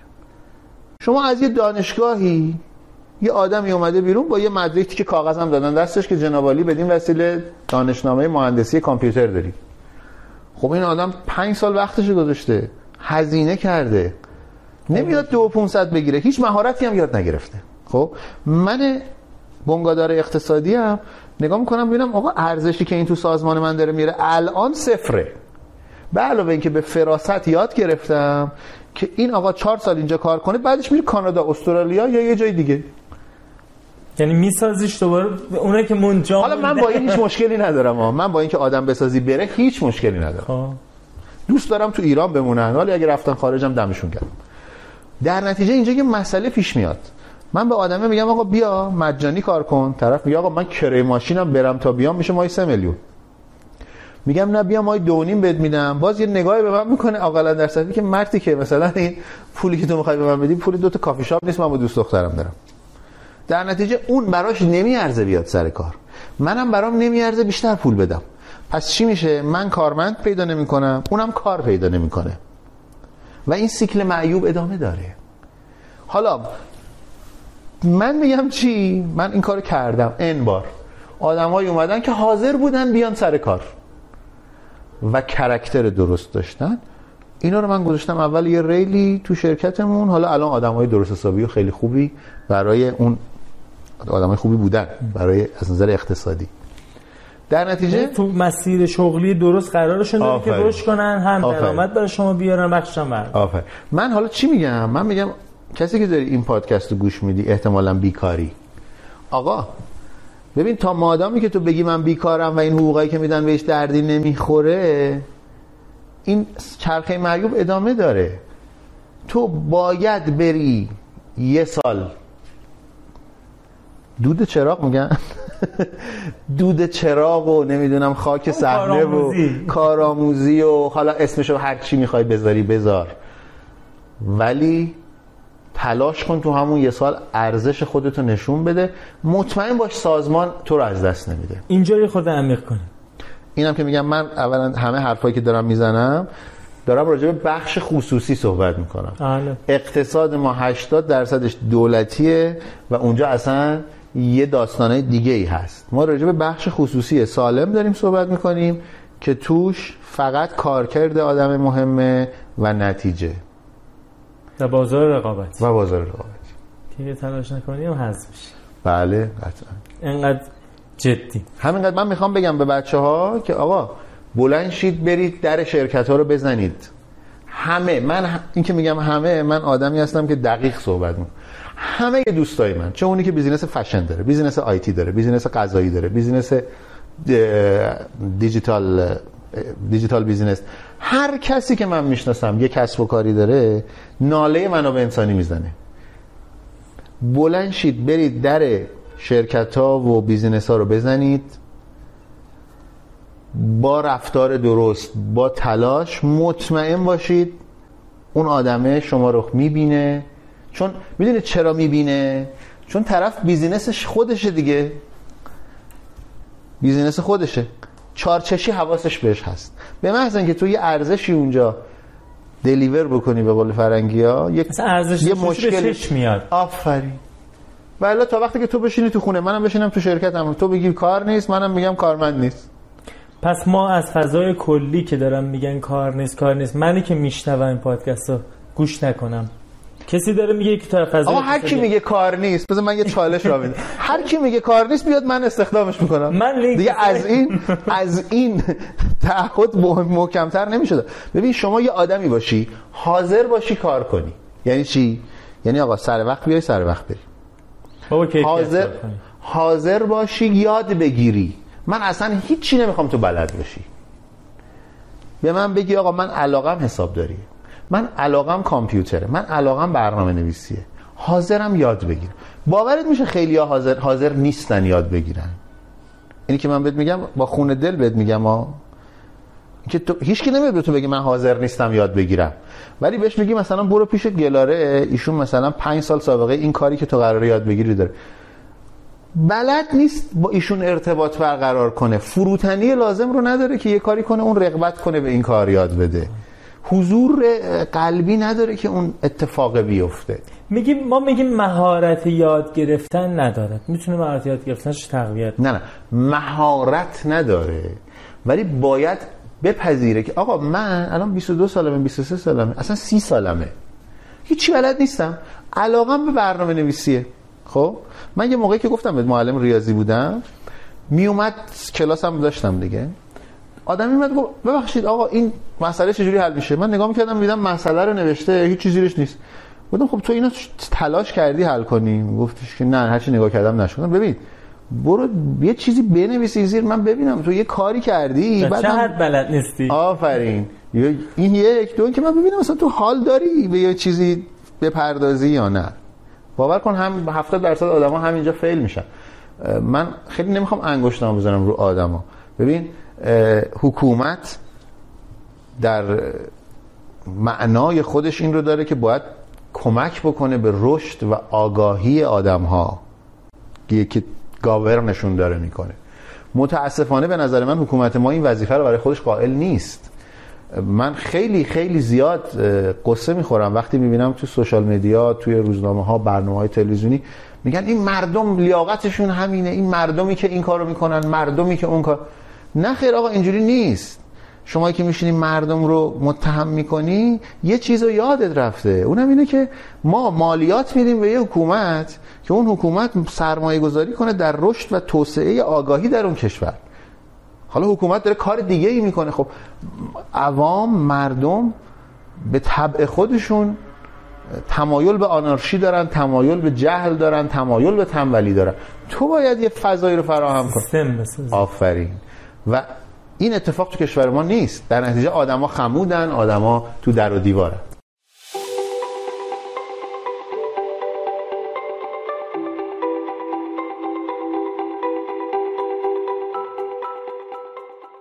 خب من در ادامه این بحث از فضای دولت و کلان می‌خوام بیام سطح فردی. من 23 سالمه. به من چه که چه خبره؟ من می‌خوام تجربه امیر الان حرفهایی می‌زنه به خاطر مسیر طی شدهش. دستاوردهایی که داره شکست خورده که همه چی هست. از یادگیری داری میگی از ارزش یادگیری داری میگی. به من مثال عینی که می‌تونی بزنید. بگو به من چطور یاد گرفتی. چطور یاد گرفتی مثلا اینجا وارد بشی این کارو نکنی این کارو؟ یه چند تا مثال به ما بزن. ببین باز این میره تو همون فضایی که من می‌تونم بگم هر کی باید تجربه خودشو بکنه. من فقط می‌تونم به یه آدم 23 ساله ای که تازه از دانشگاه اومده بیرون و الان فکر می‌کنه که خب الان چرا اینجوری شد؟ مثلا نه کسی تو سر خودش می‌زنه که ما رو استخدام کنه نه هیچ فرش قرمزی برای ما پهنه نه صندلی مدیریتی جایی به ما میده. آقا جان شما اولا ذهنتو ست کن به اینکه در اون دانشگاه خراب شده که یه مدرک پرینت گرفته به شما داده هیچی تو کله تو نکرده. و تو اگه روحیه یادگیری نداری هنوز نفهمیدی دنبال چی داری می‌خوای بری تو زندگیت یه ذره وضعت خرابه. یعنی تو در 22 سالگی باید بدونی که می‌خوای برنامه نویس بشی می‌خوای معمار بشی می‌خوای چه می‌دونم بری کاسب بشی می‌خوای چیکاره بشی؟ هر چی که می‌خوای بشی اوکی این اولا بدون. دو اینکه برو از پایین ترین سطح شروع کن. یه جایی یه جایی شروع کن. تو خونه نشستن قر زدن تو اینستاگرام چرخیدن چه می‌دونم هنگ اوت کردن و بیرون رفتن با رفقا اینا هیچ کدوم هیچ چی از توش در نمیاد. آقا بلند شو برو در یه بنگاه اقتصادی رو بزن. بگو من هست. بگو من هستم. و باش. و باش. ببین من جدی میگم یکی از این آدمایی که من همین دیلو باشون کردم بی خودی براش یه چالش درست کردم. گفتم هر روز باید هشت اینجا تو دفتر باشه خب دفتر ما یوسف آباد وسط شهر. سخته دیگه از هر جا شهر بیای هشت بخوای برسی بابا در میاد. متوجه شدم که این قبل از ترخ برای که ماشین باباشو می‌گرفت یا میامد اینا میاد قبل از ترخ میاد توی خیابون پشت دفتر تو ماشین میخوابه تا هشت بشه بیاد دفتر. مثلا اینو شنیدم انقدر جیگرم حال اومد که یه آدمی حاضر این کارو بکنه. اون آدم الان یکی از مهندسای سینیور شرکت منه. توجه کردی؟ یا یادم میاد که یه بچه همین 23 4 ساله ای یکی معرفی کرد. مثلا تو به من زنگ زدی گفتی آقا فلانی هست اینو میشه ببینی به دردت می‌خوره یا نه. اومد من اینو دیدم. احساس کردم آدم خوبیه. گذاشتمش اول یه مسیری الان تو یکی از شرکت های بزرگ اینترنتی کشور یه مهندس ارشده تو شرکت ما هم خیلی پیشرفت کرد. پدرش هم در آوردن سه سال اول. یکی دو بارش که پیش خود من گریه کرد. یه پسری بود واقعا گریه کرد. ولی خب سخته آقا قرار نیست زندگی آسون باشه. من به شما میگم آقای فارغ التحصیل یه جایی شروع کن. اصلا هم به اینکه چقدر بد میدن فکر نکن. روحیه یادگیری رو حفظ کن و توسعه بده. دنیا متاسفانه با یه سر... متاسفانه نه. خوشبختانه با یه سرعت عجیبی در حال پیشرفت تولید علوم جدید مسائل جدید دیدگاه های جدید. تو اگه با اینا خودتو مچ نکنی عقب میمونی. خیلی زود عقب میمونی. یه اینجا برشی بزنیم. از این آب سرد کارمندی بپریم تو آب گرم مدیر عاملی و صاحبان business. به اونا چی داری بگی؟ من که چیزی ندارم بگم. من می‌تونم بگم سعی کنید سکته نکنید. ببین می‌خوام اینو به الان یهو بریم اونور به اونا چی میگی؟ من من یه گالری دارم من یه business دارم من واردات صادرات دارم یه تولید دارم. به من امیر تقوی چی می‌تونه بگه؟ خیلی حرفی ندارم بزنم به اون آدم می‌دونی؟ برای اینکه کوچیکش کنیم. در مقابل کارمندش چی میگی آها خیلی میگم آره. که آها اینو من خیلی به بچه های خودمون میگم. یعنی مثلا business های مختلف که مدیرای خودشونو دارن من همیشه میگم به آدما فرصت بدید. همونقدر که اگه احساس کنم یه نفر واقعا وجود لازمشو نداره. بیرحمم می‌تونم قطعش کنم. همونقدرم هم همیشه. این اینو تک تک آدمایی که مستقیم روزانه با من کار می‌کنن اقلا تو این دو سال اخیر من همیشه میگم به آدما فرصت بدید. برای اینکه آدم بی پناهن اینو یه بارم نوشتم توی وبلاگم با عنوان ما بی پناهیم که ما در کشورمون کلا ملت بی پناهی هستیم. یعنی فکر کن شما کرونا اومده ما نمی‌دونیم آقا حرف دولت رو باید گوش بدیم یا نه؟ از بس که اینا چپ و راست ما حرف زده تو نمی‌دونی. یکی باید باشه که آدم بهش پناه ببره. من به صاحبان کسب و کارها میگم پناه باشید برای آدماتون. با اولین و دومین اشتباه آدما رو نذارید نزنید زمین. برای آدما وقت بذارید. برای آدما ریل بذارید. حتما هم یه سری آدمایی هستن که شما رو ناامید می‌کنن. من بهت میگم یه آدمی رو می‌خوای موفق بشه من مثلا می‌دونم که میشنوه اینو در نتیجه سعی می‌کنم کمترین اشاره ممکنه بکنم ولی خودش خواهد فهمید راجبی یه آدمی فرش hot out of the oven این داغ از تو فر دانشگاه اومده بود بیرون سه روز بعدش من استخدامش کردم خیلی سال پیش. و ایشون هر روز با چش گریون از دفتر در اثر نابخردی های جوانی من و کم تحملی خودش. ولی امروز واقعا یه مهندس بسیار برجسته و موفق اینجام که بود عالی بود و خودش همیشه میگه که تو از بابای من بیشتر تاثیر داشتی تو زندگی من. الان کجاست؟ الان یه کشوری هست در غرب و خیلی آدم درست حسابی باعث افتخاره. منتها به من میگه که من هیچ وقت تو رو نمیبخشم با اون بلایی که سر من آوردی. یه کوره ای بود که داشت پخته می‌شد. آره این شکلی هم میشه دیگه. و اینکه خب همون آدمی که بهت گفتم که دوست من زنگ زد به من گفتش که اینو استخدامش کن بعد گفتم توی شرکت اینترنتی بزرگ داره کار. ایشون حتی از من خدافزی هم نکرد و رفت. با اینکه اصلا در معرض اون چکشکاری های منم نبود. یعنی آدم ها هستن تو سازمان شما میان شما بهشون کمک می‌کنید رشد می‌کنن فرصت بهشون میدین. آقای صاحب بونگاه خواهش می‌کنم اینجوری فکر کن. یک. این اگر رفت از پیش تو خب تسعید که نشده که. میره یه جای دیگه این اقتصاد و جامعه منشأ خیره. حتی اگه اون اپروشیت نکنه و به رسمیت نشناسه سهم تو رو در اون خیر و توسعه تو خودت می‌دونی که اینجوری هست. آدم ها شما رو ناامید می‌کنن. یعنی اینکه شما برای آدم کلی زحمت می‌کشی وقت می‌ذاری بهش حال میدی و و و و و یهو یه کاری می‌کنه که دلتو میشکنه. من الان یاد گرفتم که دیگه دلم نشکنه. یعنی اصلا منتظر جایزه از این دنیا نباید باشی. می‌دونی؟ باید اینو, دو این اینو, اینو ادامه بدی. منتظر جایزه منتظر نباش که یکی بیاد در بزنه بگه آقای امیرخان دمت گرم مثلا این فرصت به من دادی من رشد کردم من قدرش رو می‌دونم. اگه بیاد بگه خیلی خوبه ها من اتفاقا خیلی عشق می‌کنم ولی خیلی پیش نیومده واقعا.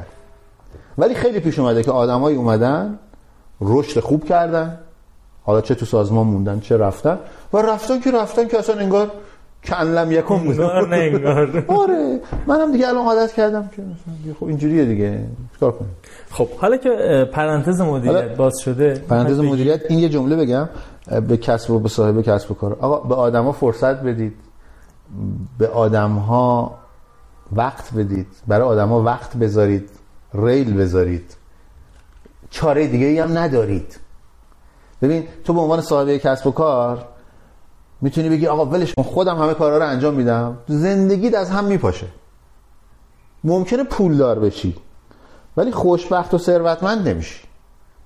تش... سوده میشه تو را آره دیگه نمیشه که آقا همه کارا رو آدم هنر تفویض اختیار درست. دلیگیشن و تفویض و آدم سازی ببین شما مثلا به من می‌گفتن تو یکی از این کار شرکت های خودمون که آقا ما مدیر marketing خوب پیدا نمی‌کنیم آقا تو چرا فکر کردی که این وجود داره باید بری پیدا کنی؟ اونی که هست تو market ه یه قدری حقوق می‌خواد که تو نمی‌تونی بدی. دو اینکه آخرش هم به درد تو نمی‌خوره. تو یه دونه بساز. بساز یعنی چی؟ یه کسی که علاقمنده و حاضر یاد بگیره و رهبری تو رو قبول داره رو تو یه مسیری coach کن که برسه به اون نتیجه. و روزی هم که رسید به اون نتیجه بدون که ممکنه بره ها. این قرار نیست بمونه ها.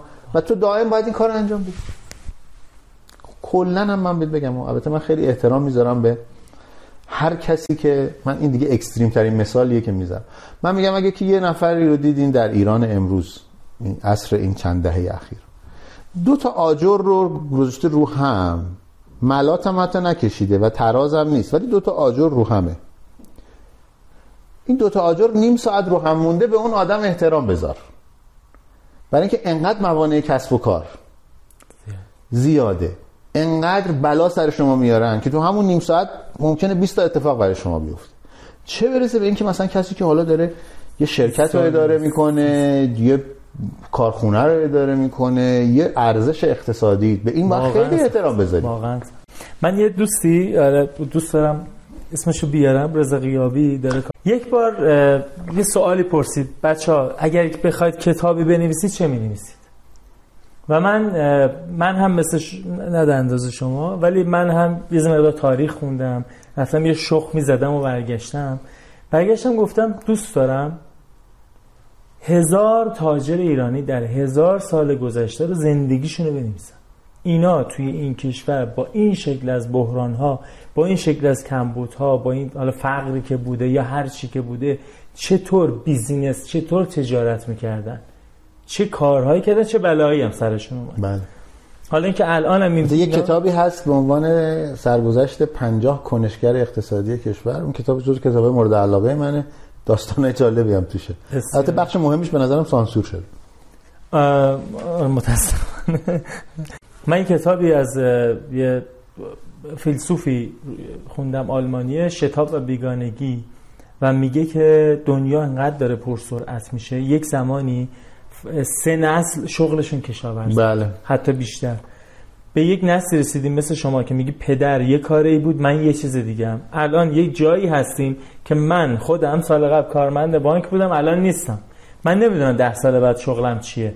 یه مقدار سرعت تحولات زیاد شده و روند داره به یه شکل دیگه میره. این شکل از آینده نگری از نظر امیر تقوی به مسئولین کسب به مسئولن به صاحبان کسب و کار چی می‌تونیم بگیم؟ بگیم دنیا به کدوم سمت میره و به چه چیزایی حواستون باشه؟ همونقدر که به این کارمند فرصت داری میدی دیگه به چه چیزایی حواست باشه؟ دنیا شما تو آلمان وقتی بیزینس داری می‌کنی آلمان کشور بسیار هم ثروتمندیه هم مدرنیه و سرعت تحولات اونجا یکه تقریبا. جز چند تایی که یکه. چی می‌تونیم اینجا بگیم؟ به صاحبان کسب و کار. ببین من یه مقدمه بگم درد دلی در پاسخ به این سوال. من میگم که این مقطعی از تاریخ که ما درش به دنیا آمدیم خیلی نامردیه. چرا حالا اینو میگم؟ من میگم که ببین مثلا شما فرض کنید که متولد دهه پنجاهید مثل من.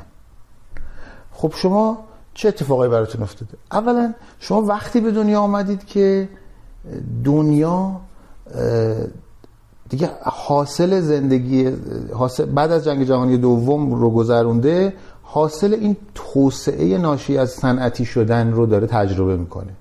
یعنی یه سری ساختارهای فرهنگی داره تغییر می‌کنه ساختارهای مصرفی و غیره. این یعنی یه پارادایم اینجاست.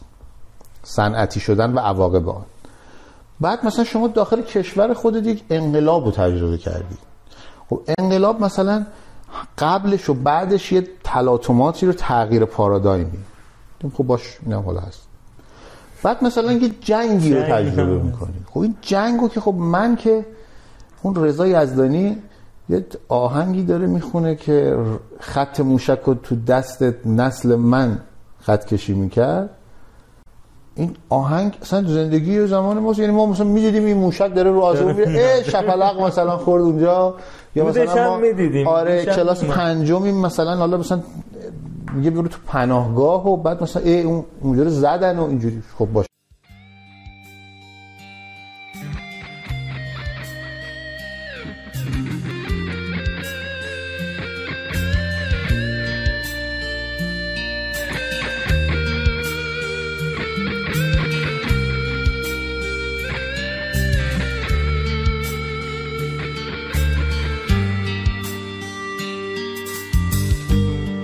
خط موشک و تو دستت نسل من خط کشی می‌کرد.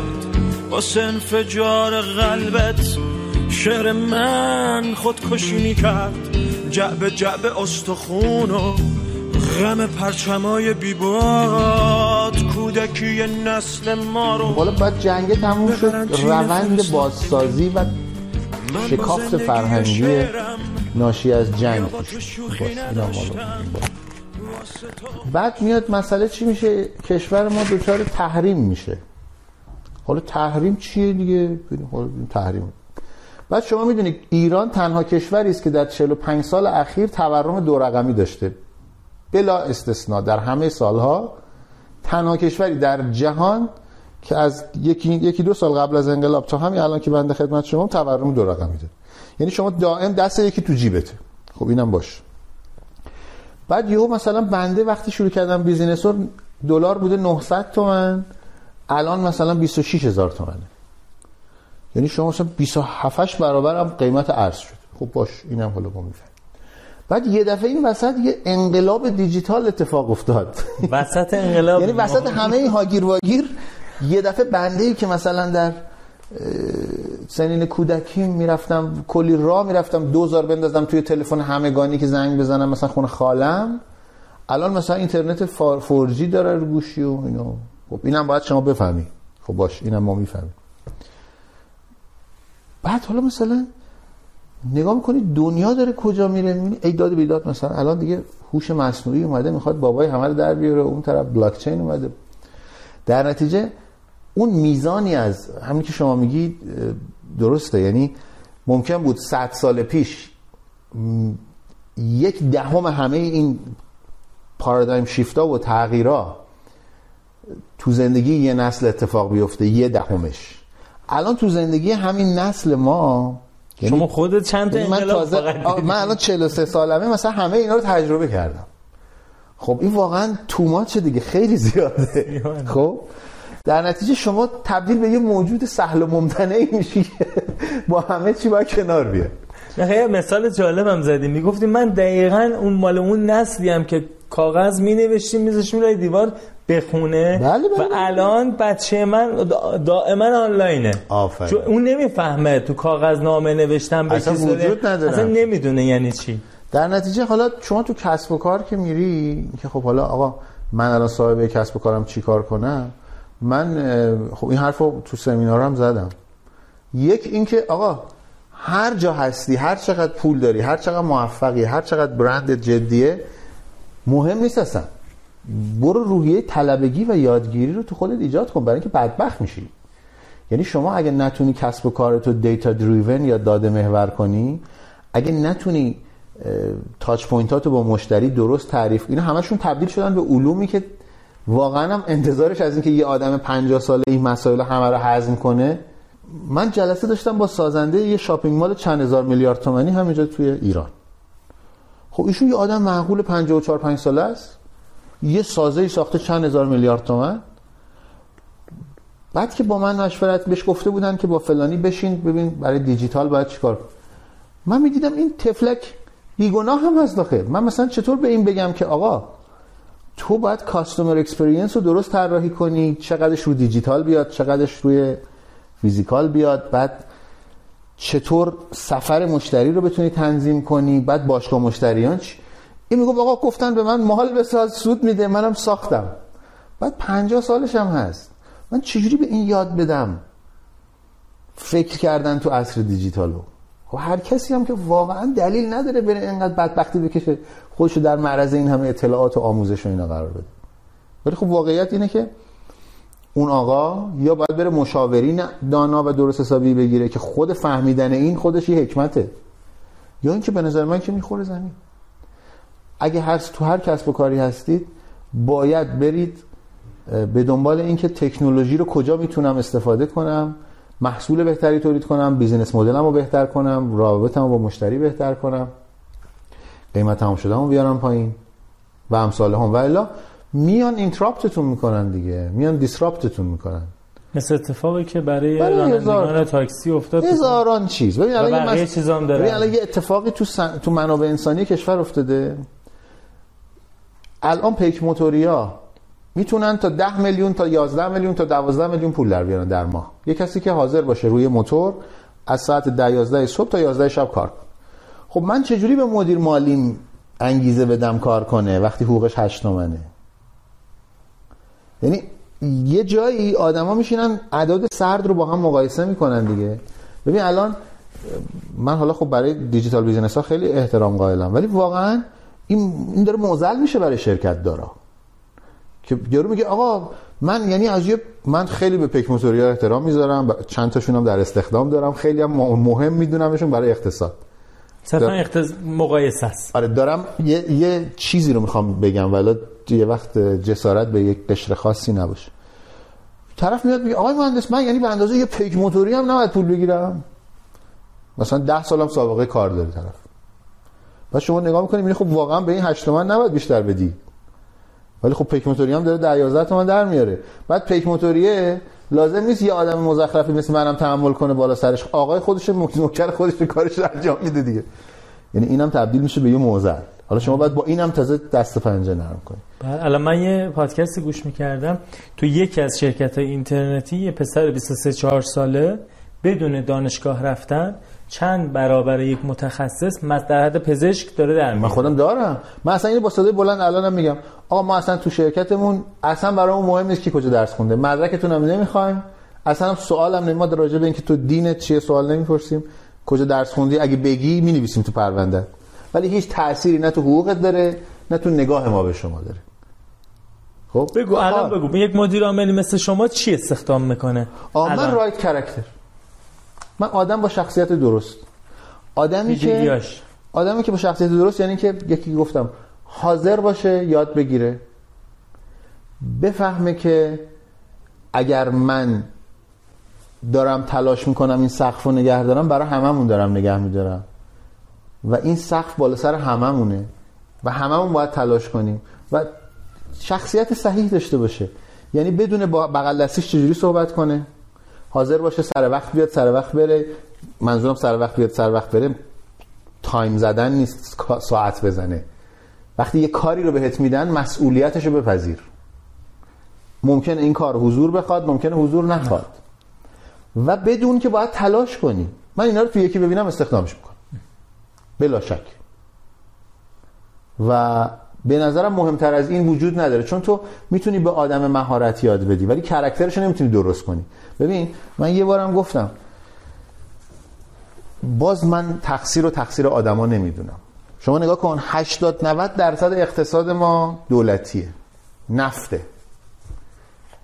توی یه وزارت خونه یه اداره دولتی یه شرکت رانتی اصلا هیچی مهم نیست. ببین مردم میگن آقا پول نفت ما چی شد؟ من بهتون میگم پول نفت شما چی شد.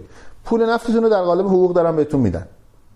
یه وزارت خونه که 12 هزار تا کارمند داره با 2000 تا حتما کارش را میفته چه بسا که بهتر هم را میفته اون ده هزار تا عملا دارن پول نفت رو می‌گیرن. خب؟ بخشش هزینه های دولت با. آفرین. در نتیجه چیه ماجرا؟ وقتی طرف میاد تو شرکت خصوصی من که هر یه تومنی حساب داره معلوم از کجا میاد به کجا میره و هر یعنی انقدر همه چی نیت و دقیق طراحی شده که هیچ عنصر اضافه وجود نداره. طرف میگه که آقا کار از نظر من یه چیزی بود که بابای ما می‌رفت. هشت می‌رفت چهارم میامد کسی هم باش کاری نداشت کارم براش مهم نبود. اصلا مهم نبود چجوری. آقا من یه خاطره دارم. داداش من توی شرکت خودروسازی بعد بزرگم. کار می‌کرد بعد شرکت آتیش گرفت. فیزیکی آتیش گرفت. مدتی تعطیل بود. بعد اینا همچنان اضافه کاریاشونو می‌گرفتن. اصلا شرکت که آتیش گرفته. شما چی اضافه کاری می‌گیری خب این اصلا ربطی نداره این به اون. ولی تو شرکت من ربط داره دیگه آقا جان. شما یه تومن در بیاری دیده میشه. بله. درست شد؟ بله. در نتیجه باز من آدما رو نمی‌تونم متهم کنم. آدمه چششو باز کرده دیده کار یه چیز اجباری مزخرفی است که باید بری مهمم نیست چجوری انجامش بدی. تای ما همین حقوقتو بهت میدن. من ولی به همه میگم میگم آقا ببین اون دوره‌ای که کار یه چیز بود زندگی یه چیز گذشته دیگه. یا تو طبقه تحصیل کرده دیگه اینجوری نیست. اولا اگه شما کاری رو می‌کنی برای اینکه پول بگیری باش زندگی کنی شما اولردی فیلی زندگی رو باختی. تو باید یه کاری رو بکنی که حتی اگه بهت پولم ندن انجام بدی. یه کاری رو بکنی که وقتی می‌کنی اصلا گذر زمان متوجه نشی. حالا اینا خیلی ایدئالیستیکه ها من ولی به این میگم الان. من به این میگم ثروت. من به این میگم خوشبختی. اصلا خب. نمی‌تونی رقابت کنی آفرین. اصلا نه- شما در جایی قرار نگیری که با تمام شیشتانگ حواس نه اینکه من یه جوری کار کنم که بعد از جون داشته باشم برم مثلا بنگا بشینم نه باید یه جوری کار کنی این دیگه فایده نداره. دیگه بری واسه استراحت بری زندگی. اقلا تو بخش خصوصی این دیگه کار نمی‌کنه من به همه آدما میگم که آقا کاری رو بکن که باش حال کنی اگه داری کاری رو می‌کنی به خاطر حقوقش به هیچ جا نمی‌رسی. اشتباهه. آقا این اینو بذار کنار. برو یه کاری رو بکن که دوست داری. اگه نمی‌دونی چی دوست داری تو دیگه خیلی ترتیب داده است بابا. خیلی باید دیگه. می‌دونی اون اون آدم می‌تونه مشاوره بگیره می‌تونه یاد بگیره پیدا کنه. میشه کشفش کرد ببین باز من اینجا که میگم خیلی فیلی یا خیلی باختی باز یه گوشه دلم هم میتپه ها. برای اینکه اون سیستم آموزشی ماست که باید این آدم رو به خودش میشناسونده. استعدادش رو کشف می‌کرده میذاشتتش تو ریل درست. نه اینکه یه دونه برچسب مهندس رو نمی‌دونم فوق لیسانس و چیزی بزنه بهش ولش کنه تو خیابون طرف هاج و واج تازه ببینه دست چپش کدومه دست راستش. الان هم که میفروشن. به ما هم الان بله من خودم با من مدرک می‌خوای. به من میگه. مدرک می‌خوای؟ من میگم من نه اگه تو بخوای من بدم. بلدم پیریت کنم بدم. خب الان من بخوام جمع بندی بکنم و چیزی یاد بگیرم اینه که نقش خود آدمه پررنگ غلبه می‌کنه بر همه چیزهای دیگه. نه. و آره. نه و آره به چه شکل؟ ببین من به دو چیز خیلی معتقدم. و هر دوش از جنس جبره. یکی جبر جغرافیاست. باز تو کتاب دوبلی هم بهش اشاره شده به در قالب اینکه تو تو چه کد پستی به دنیا اومدی. ببین اینکه تو تو ایران به دنیا آمده باشی یا توی اتریش به دنیا آمده باشی یا تو بنگلادش اینا با هم فرق داره. واقعا خب من خودم یه مقطعی تو زندگیم سوار آژانس می شدم اون موقع آژانس بود هنوز اسنپ و تبسی نبود. مثلا می‌دیدم راننده آژانس یه پسر جوونیه می‌خواستم خرخرش رو که این چه کاریه داری انجام میدی. ضمن من خودم یه مقطعی تو زندگیم راننده آژانس بودم. دوری دبیرستان بدون گواهینامه. ارزم به حضورت که که آقا برو یه صدایی از این ساز زندگی در بیاره این چه وضعیه و یعنی چی و فلان و اینا. یه میل عجیبی به بهبود همه چیز و نقد همه کس و درست کردن همه سیستم ها در وجود من. اما اینکه خب شما توی یه شهری به نام خاش به دنیا آمده باشی یا در تهران اینا با هم فرق نداره. فرق داره دیگه. اگه بگی نداره داری سر من کلا می‌ذاری. خب این چقدر تو آینده تو موثره؟ خیلی. حالا یه چیز دیگه. اینکه جناب علی این شکلی باشی بنده این شکلی که الان هستم باشم. با این رنگ پوست با این میزان از بهره هوشی با این قیافه با این مهارت های ذاتی این دست خودم بوده یا ناشی از جبر ژنتیک برخورد ژنتیکی دو تا آدم یه محصولی پدید آورده این شکلی. چقدرش تحت کنترل شماست؟ شما به خاطر رنگ چشمت یا نمی‌دونم رنگ موت یا قدت به خودت افتخار می‌کنی؟ ای بکنی آدم ساده لوی هستی برای که اصلا تو هیچ زحمتی برای اینا نکشیدی که. در نتیجه شما لحظه ولی عامل موفقیت هست. آها لحظه ای که به دنیا آمدی توی کد پستی به دنیا آمدی توی شهر کرد. قدت بوده 140 سانت. در حالت رشد یافته. یه قیافه این شکلی هم داشتی یه میزانی از بهره هوشی هم داشتی. خب؟ تا اینجا به نظر چند درصد از ماجراست؟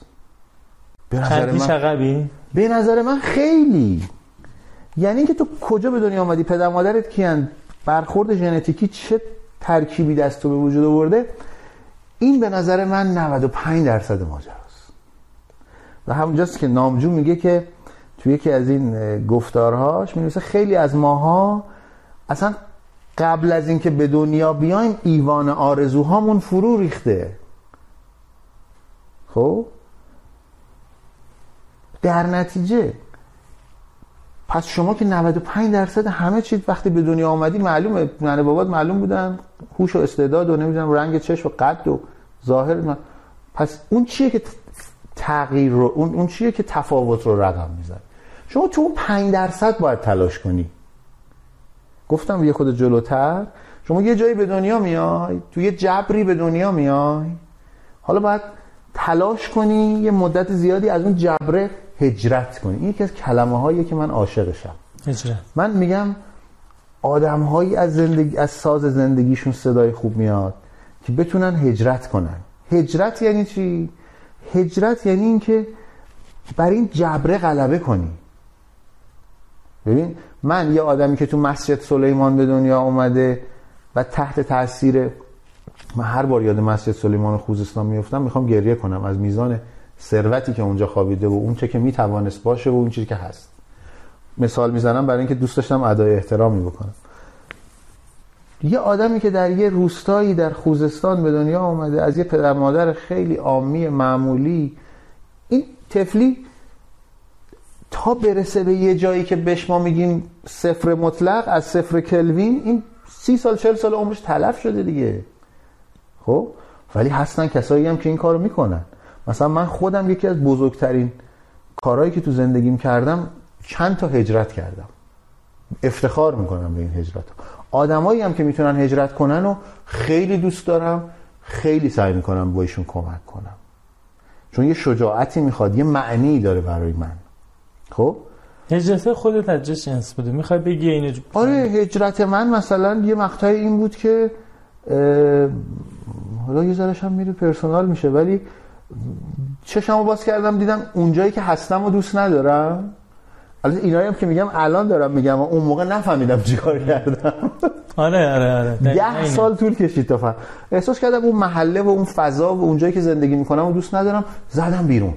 تو 21 سالگی. این هجرت می‌تونه موقعیت مکانی باشه می‌تونه دوستان و روابط باشه. می‌تونه آره، انتخاب جدید باشه می‌تونه هر چی باشه. ولی اون پارادایم و اون نگاه زندگی نگاه تو رو به زندگی عوض می‌کنه. یا مثلا من تو کریر اولم شکست خوردم. کریر اول من اینجوری بود که یه شرکت ورشکسته رو به من دادن. گفتن اینو ببین می‌تونی درست کنی یا نه. اون شرکت عالی شد. و بعد متاسفانه اون دیلی که ما با سهامدارا داشتیم اونو نگه نداشتن. و من تقریبا موندم کنار خیابون. بعد از پنج سال زحمت کشیدن ولی یه لحظه گفتم که نه باید باید ادامه بدیم و ادامه دادیم و چقدر خوب بود. خب؟ در نتیجه برگردم به پاسخ سوالت.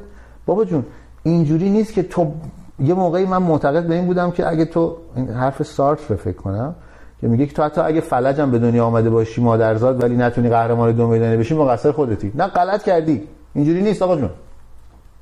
بابا. جز جمله اینستاگرامی ها فکر نمی‌کنم سارت چرا؟ من اینو یه جای جدی خوندم این جمله خب.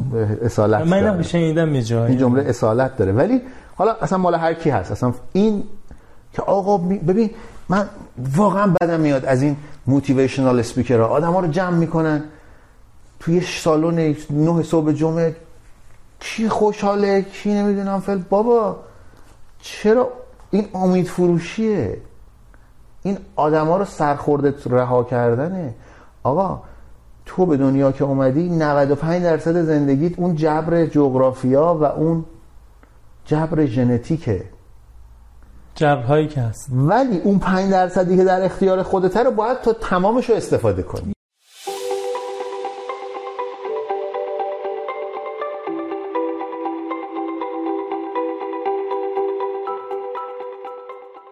من دو تا اینجا می‌خوام مسئله وارد کنم. من توی وبلاگت که مطلب میخوندم از کلمه فکت دیدم استفاده می‌کنی. بله. من از سریع و قلم اینو خیلی شنیدم که ما بر اساس فکت فکر کنیم بر اساس فکت تصمیم بگیریم. بله. و میگو اگه کسی می‌خواد در جامعه ما کار خوب انجام بده به مردم بفهمونه فکتی وجود داره. اصلا فکت یعنی چی؟ آقا من- به مردم بفهمونه فکتیه. ببین یه چیزی وجود داره تو. کشور ما. میگن ایرانی باهوش باقی. آقا این بولشته این مزخرفه. آقا تو همین که تو خاور میانه به دنیا آمدی سه هیچ عقبی. تو ایران به دنیا آمدی شیش هیچ عقبی. درست. حالا آره. این تازه تهران که میگم شیش هیچ مال نیاوران تهرانه. خب؟ حالا تو مثلا یه جایی به دنیا آمدی توی روستایی در بردسیر کرمان. بابا این بیچاره این خیلی عقبه دیگه. خب می‌خوام بگم اینا رو فکت می‌دونی؟ آره این فکته. اینا فکته. خب یک بحث دو سه دو تا بحث دارم. یکی این اون 5 درصده که میگی. آها حالا اون 5 درصده اونه این- که تو اولا واقف بشی به اینکه اوکی. آقا من توی بردسیر کرمان به دنیا آمدم پدر مادرم هم کشاورزن. خودم ولی احساس می‌کنم اهل کارم اهل تلاشم اهل هزینه دادنم باهوشم هستم.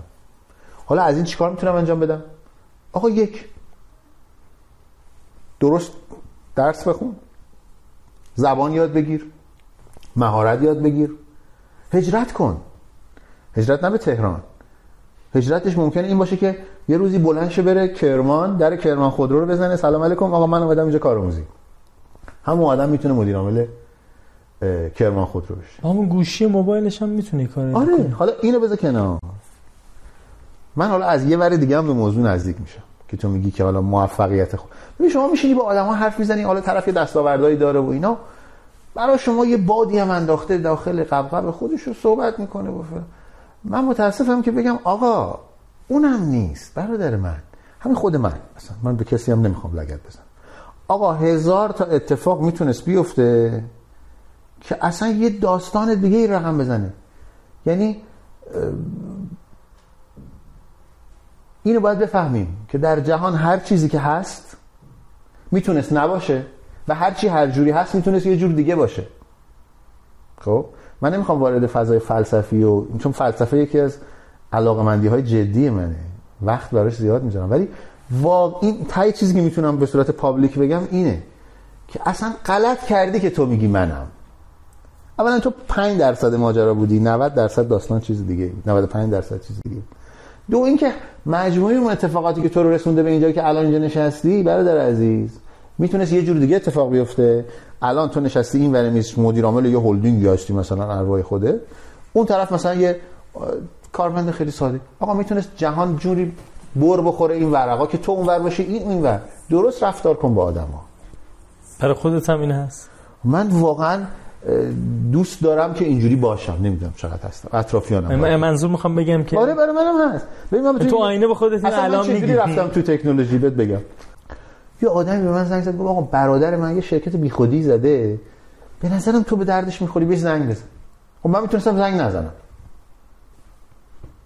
می‌تونستم زنگ بزنم اون آقای جواب نده.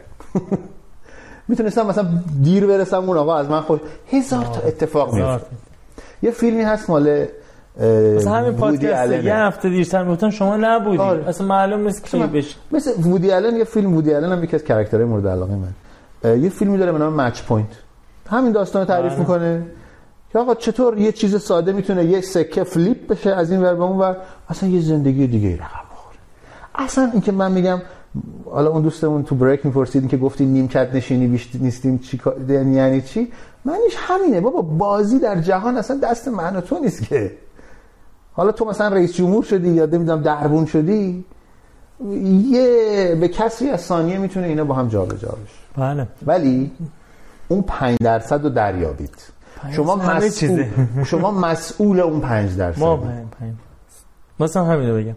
یه سخنرانی یه استاد دیگه هست. البته در یک طایفه دیگه از یک جنس دیگه. و می‌گفت تعریف امید رو انجام می‌داد. می‌گفت امید اون پنج درصد است. حالا در یه شکل دیگه ای که می‌گفت می‌گفت به همون پنج درصد امید میبندیم و تلاشمون رو می‌کنیم. و ممکنه نشه. بله ممکنه نشه. و ممکنه نشه. خوبه لابلای من سوالات نگاه می‌کنم که پرسیده شده لابلای حرف ها گفته میشه. الان این روزا با این تحولات فکری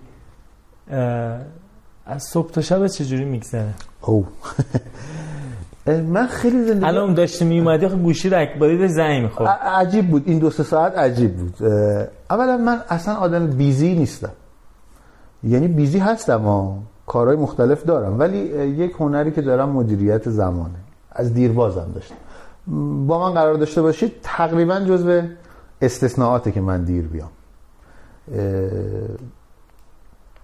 روزای من اینجوری میگذره که اولا خیلی آرومه بیشتر خودم رو تو اون position تعریف کردم که هر کدوم از business هایی که حالا هستن. اگه کمک منو احتیاج دارن خودم رو available کنم براشون. اگرم کسی با اون کار نداره خودم ولی دوست دارم برم یه جایی یه دفعه سرم میندازم پایین میرم دفتر مثلا. بچه های استارتاپی به خصوص اونجا خیلی علاقه دارم اونجا خیلی خوب از اون پذیرایی می‌کنن. بهمونم احترام زیاد بذارن دوست داری تحویل گرفتی. نه ولی شوخیه. شوخی دارم موضوع اینه که اونجا خب بچه ها 23 4 سالشونه. انرژی انرژی بالاتری دارن. بعد خب دوز بالایی از امید و میل به موفقیت اونجا. اصلا ش- فضای استارتاپی جز اون نوادر آره، کسب و آره. کار تو ایران. آره. من خیلی روتین دارم بیشتر. روتین اینه این که خب- روتین چجوری داریم آره. میگیم؟ من مثلا 30 ساله 25 ساله 32 ساله. می‌خوام ببینم روتینه چیه؟ دوست داری دو, دو شکلش کنیم؟ مثلا شو دوره شلوغی چطور بوده؟ الان چطوره؟ دوره شلوغیم خیلی بد بود. یعنی اینکه من ماهی دو تا سفر داشتم. کجا؟ یکیش حتما آلمان بود یکیش حالا یا دبی می‌رفتیم ترکیه می‌رفتیم مالزی می‌رفتیم نمی‌دونم هر جایی که پیش بیومد و من واقعا در سفر عذاب می‌کشم. برای اینکه از فرودگاه و پرواز و اینا اصلا خوشم نمیاد. ولی واقعا توی مقطعی ماهی دو تا مسافرت باید می‌رفتم. میانگین. بعد تایم زون عوض میشه غذا عوض میشه همه چی عوض میشه. میگم این رنجه از دور بگن آقا طرف مثلا اینجوری شما میگی ای ول چه زندگی لوکسی. باحاله. ولی اون رنجه. از نظر من اون رنجه. خیلی شلوغ بود زندگی من دو سال پیش. یا حتی قبل از کرونا. کارهای مختلف همه چی تو هم و اینا. خیلی دوستم ندارم راجع بهش صحبت کنم چون به نظرم تلف کردن زندگی بود. امروز ولی این تو این یه ساله به خصوص خب همیشه جای زیاد نمیریم. جلسات آنلاین زیاد داریم. من صبح معمولا دوست دوست ندارم با صدای زنگ ساعت بیداشم. دوست دارم هر موقع دلم می‌خواد بیداش بعد خب یه گربه دارم. با گربه هم خیلی وقت میگذرونم صبح. در حد ده دقیقه رو. خیلی شعر و ادبیات فارسی دوست دارم. و به نظرم ایرانی بودن اگه خیلی مذرات زیادی به دنبال داره ولی گنجینه عظیم بزرگترین شاید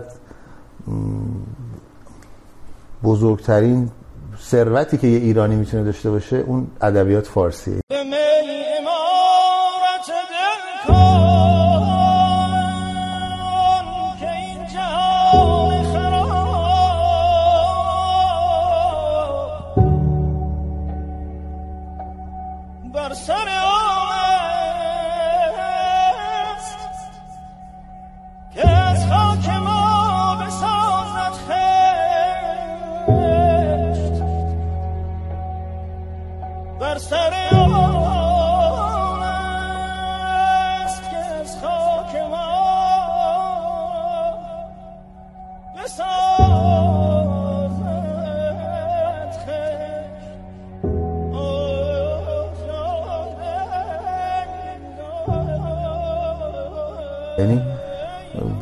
یه غزل سعدی یا یک شعری از مولانا یا خیلی به ابتهاج ارادت دارم یه غزلی از سایه می‌خونم احساس می‌کنم که چی گذشته به این آدما که تونستن این حرفا رو بزنن؟ یا مثلا خیام یکی از من از بود فلسفی خیلی به خیام نزدیک می‌دونم خودم رو.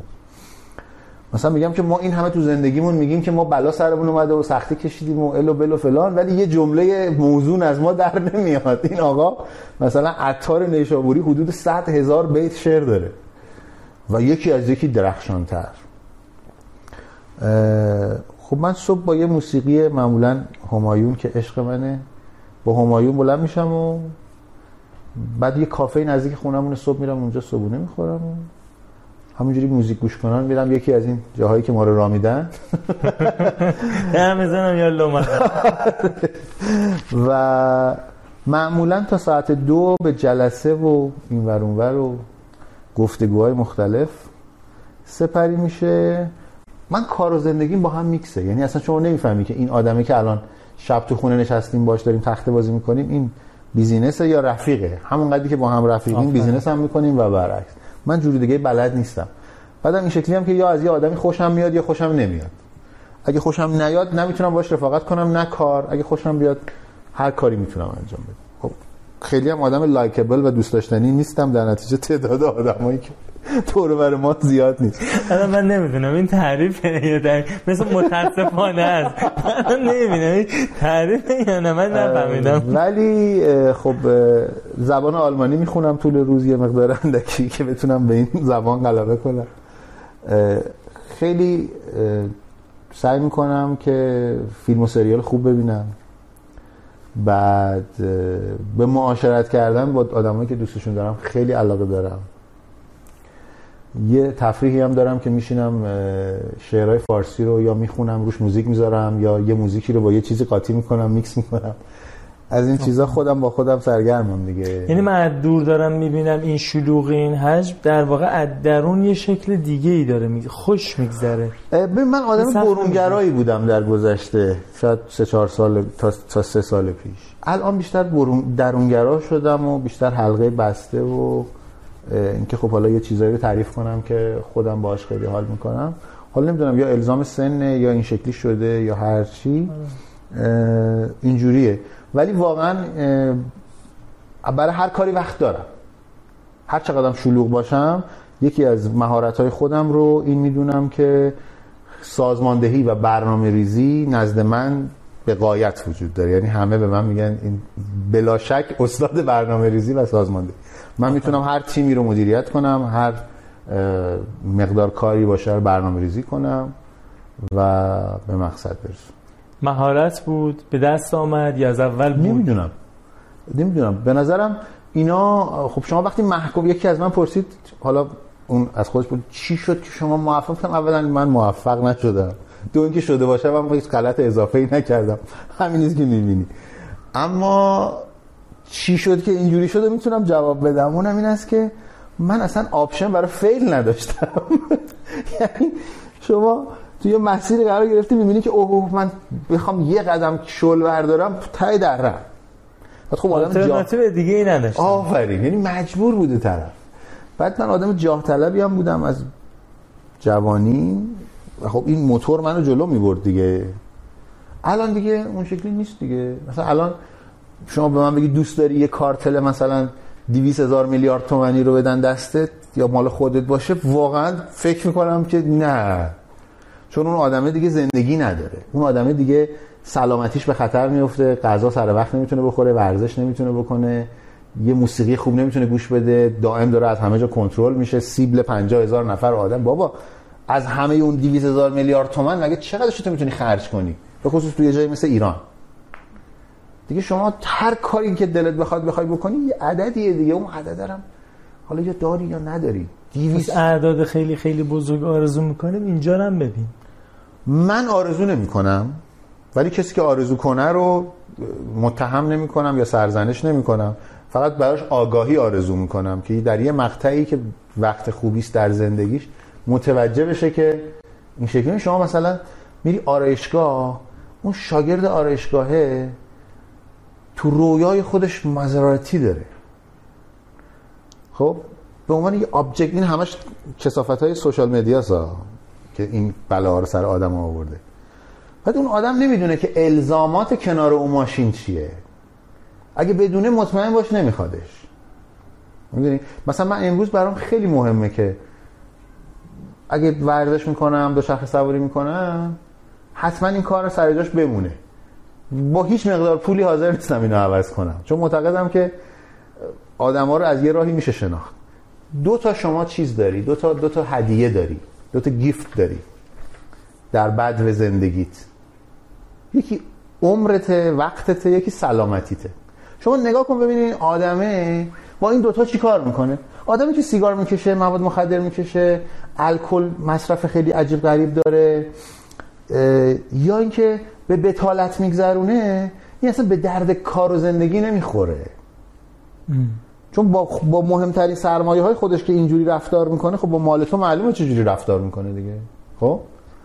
در نتیجه نه من آرزوی پولدار شدن ندارم آقا. من فقط آرزو می‌کنم که فرصت برام فراهم باشه در زندگی تأثیر بذارم. الان فکر می‌کنی که باید تاثیر بذاری داری اثر پذیر رو دنبال می‌کنی؟ اثر گذاری اثر گذاری ببخشید. آره من الان دنبال اینم. حالا, حالا- تو این اثر گذاری حتما پولم میاد دیگه. میاد. حالا که دم به قول بعضی از دوستان میگن حالا که دم گرفتیم بله. آرومه. یکی از دوستانی که من پرسیدم می‌خوام با امیر تقوی صحبت کنم. سوشال به هم وصل می‌کنه. میگه امیر چند سال قبل به من گفت اصطلاحش من نوشتم اینجا یه جایی داشتیم میومدیم کنار خیابون وایساده بودیم ماشین نبود. ایشون با اون لکسوس شاسی بلندش ما رو سوار کرد و تو یه جای ما رسون و خوب برخورد کرد. من دیگه می‌گفت ما انقدرم ذوق زده شده بودیم عکس می‌گرفتیم که آقا ما اینجا نشستیم شوخی می‌کردیم. بعد می‌گفت خوب برخورد کرد و خوب صحبت کرد. می‌خوام اون تاثیرگذاری رو بگم میگم من دیگه نتونستم با این آدم حرف بزنم. بگم من 18 ساله رفتم دانشگاه در اومدم. چقدر خوب بود اون رفتارت. و یه چیزی من بگم. سوال بگو. من هیچ وقت لکسوس شاسی بلند نداشتم؟ ایشون احتمالا اشتباه پس می‌کنه. اشتباه داره می‌کنه ولی پس. ماشینه رو اشتباه ولی این موضوع رو یادم نمیاد. ماشینشه حالا سوالش چی بود؟ می‌گفت اون موقعی حالا ممکنه اشتباه باشه. می‌گفت که من اون موقع در مورد آینده و برنامه‌ریزی کار کردن صحبت می‌کرد. گفت پنج ساله فکر کن. چهار سالش گذشت. من نتونستم یا حالا خیلی مفهم برم پنج سال بعد چیکار کنم؟ ببین این خیلی سوال جنرالیه و واقعا هر کی داستان زندگی خودشو داره. موافقم. من واقعا نمی‌دونم چی بگم. متاسفم که ایشون به اون نتایجی که می‌خواستن نرسیدن. ولی می‌تونم یه چیزی رو بگم. هیچ موقع دیر نیست. برای اینکه اصلا قرار نیست در دنیا جایی بریم. که دیر بشه. ببین همه ما توی رودخونه ای هستیم که این رودخونه تهش مرگه. یه دریای عظیمی از نیستی. تو این رودخونه داریم میریم. هر کی هم تو قایق خودشه. خب؟ از این قایق یه نفره ها دیدی که یه دونه سوراخ داره آدم میره توش چی دیگه هم جا نمیشه. یه پارو داره. آفرین. شما توی این رودخونه زندگی داری میری یه عالمه آدم هم دور و برت دارن میان تهش هم اون نیستی است حالا که تو عجله داری کجا بری؟ اوکی حالا میگی حالم بده پول ندارم کار ندارم موفق نشدم. واقعا تو تو قایق خودت تنهایی تو باید بفهمی چی به چیه. من از تو قایق خودم نمی‌تونم برای قایق تو حرف بزنم. اگه بزنم یعنی ناآگاهم. ولی یه سری اصول وجود داره. گیواب نکن ول نکن. اون امیدی که البته من یه جاهای خودم منتقد امیدم هستم. می‌دونی نیچه میگه امید مصیبت آخرین است زیرا عذاب را طولانی می‌کنه یعنی شما یه جای دیگه باید وا بدی. همش امیدواری که یه چیزی بشه نمیشه بابا ولش ولی واقعا تو حوزه کار و تو حوزه زندگی اقتصادی و business ی واقعا نباید وا بدی. حالا ایشون من نمی‌دونم امیدوارم okay. که تونسته نه خوبه. برای خیلی ها این قصه شنیدن این قصه ها خودش کلیه. به امید اعتقاد نداری به شانس اعتقاد داری؟ من به تصادف اعتقاد دارم و به یه چیزی اعتقاد دارم. به اینکه تو اگر بدونی چی می‌خوای و در جهتش حرکت کنی اتفاق میفته روی اختای ما اتفاق نمیفته خب؟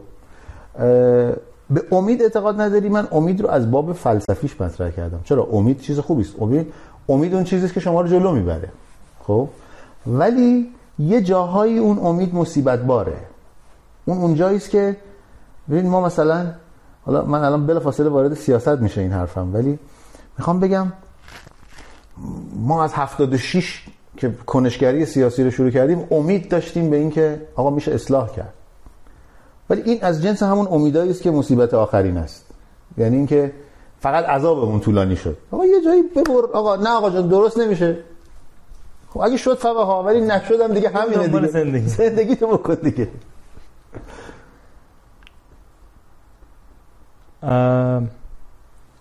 شده تخلیه شی خالی شی بی حاصلی رو تجربه کنی. خیلی. به چه کنم چه کنم؟ من متاسفانه سالی دو سه بار اینجوری میشم. یعنی اینکه یک همون شمشیره که دیدی از بیرون به نظر میاد خونم میشه که ازش اونو می‌برم تو اتاق در میبندم رو خودم کلیدم قورت میدم با اون شمشیر خودم رو می‌زنم. و بعد خب چون من گفتم من خیام فلسفه‌ای که پرزنت می‌کنه حالا در همین حد می‌تونم راجبش صحبت کنم.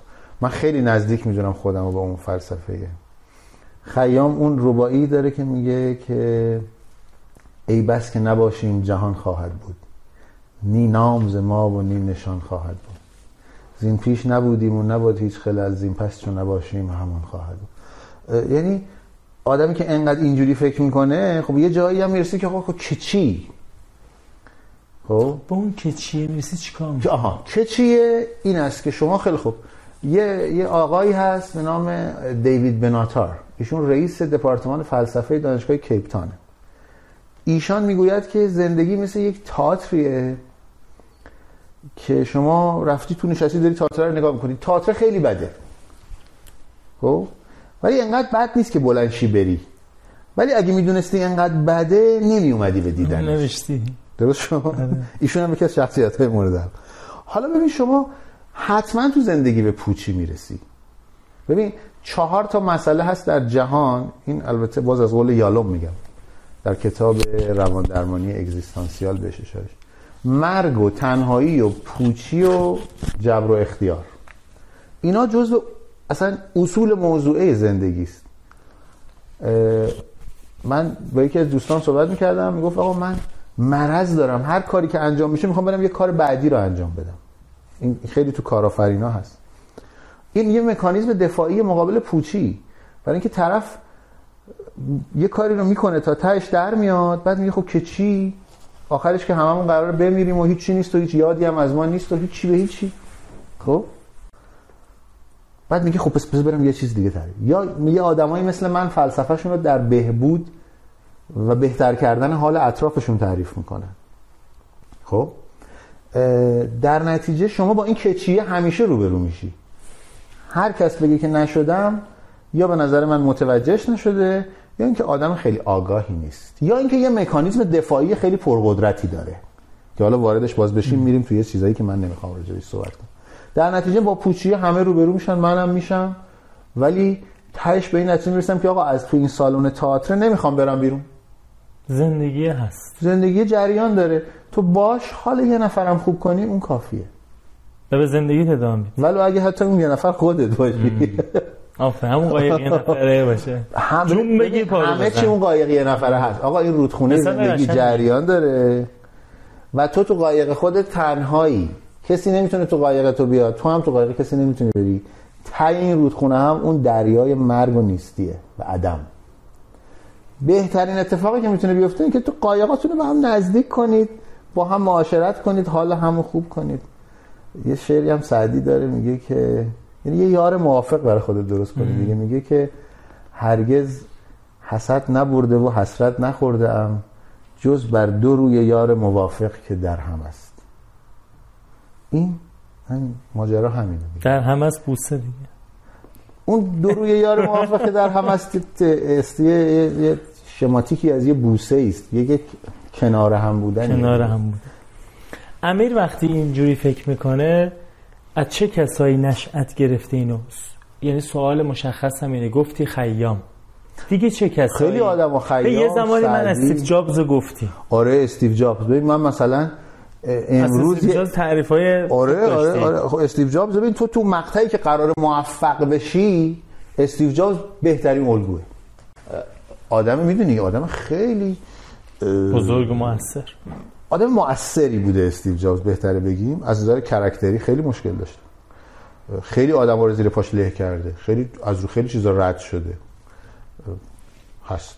استیو جابز خیام. دوست دارم بشنوم. خیام اروین یالوم احمد شاملو سعدی نیچه وودی آلن محسن نامجو.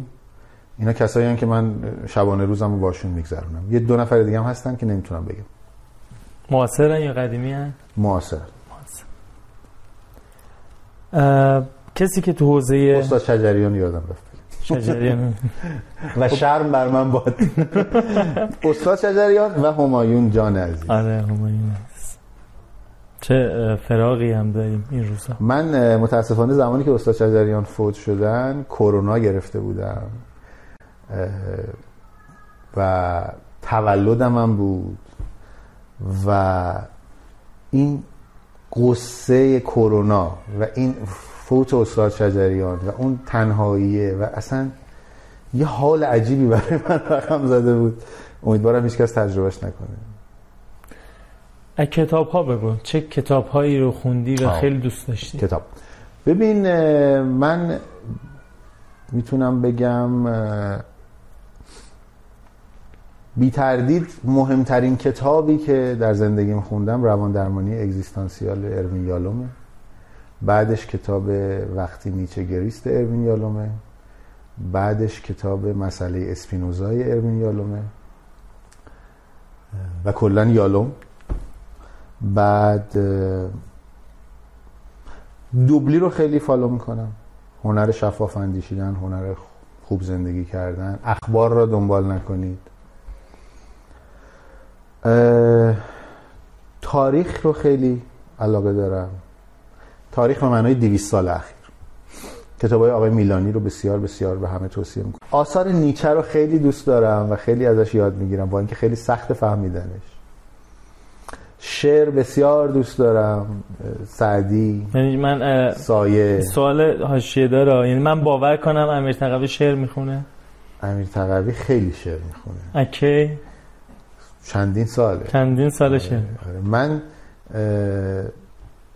میگم لذت ایرانی بودن در یکی دو چیزه. یکیش ادبیات فارسی یکیش غذا.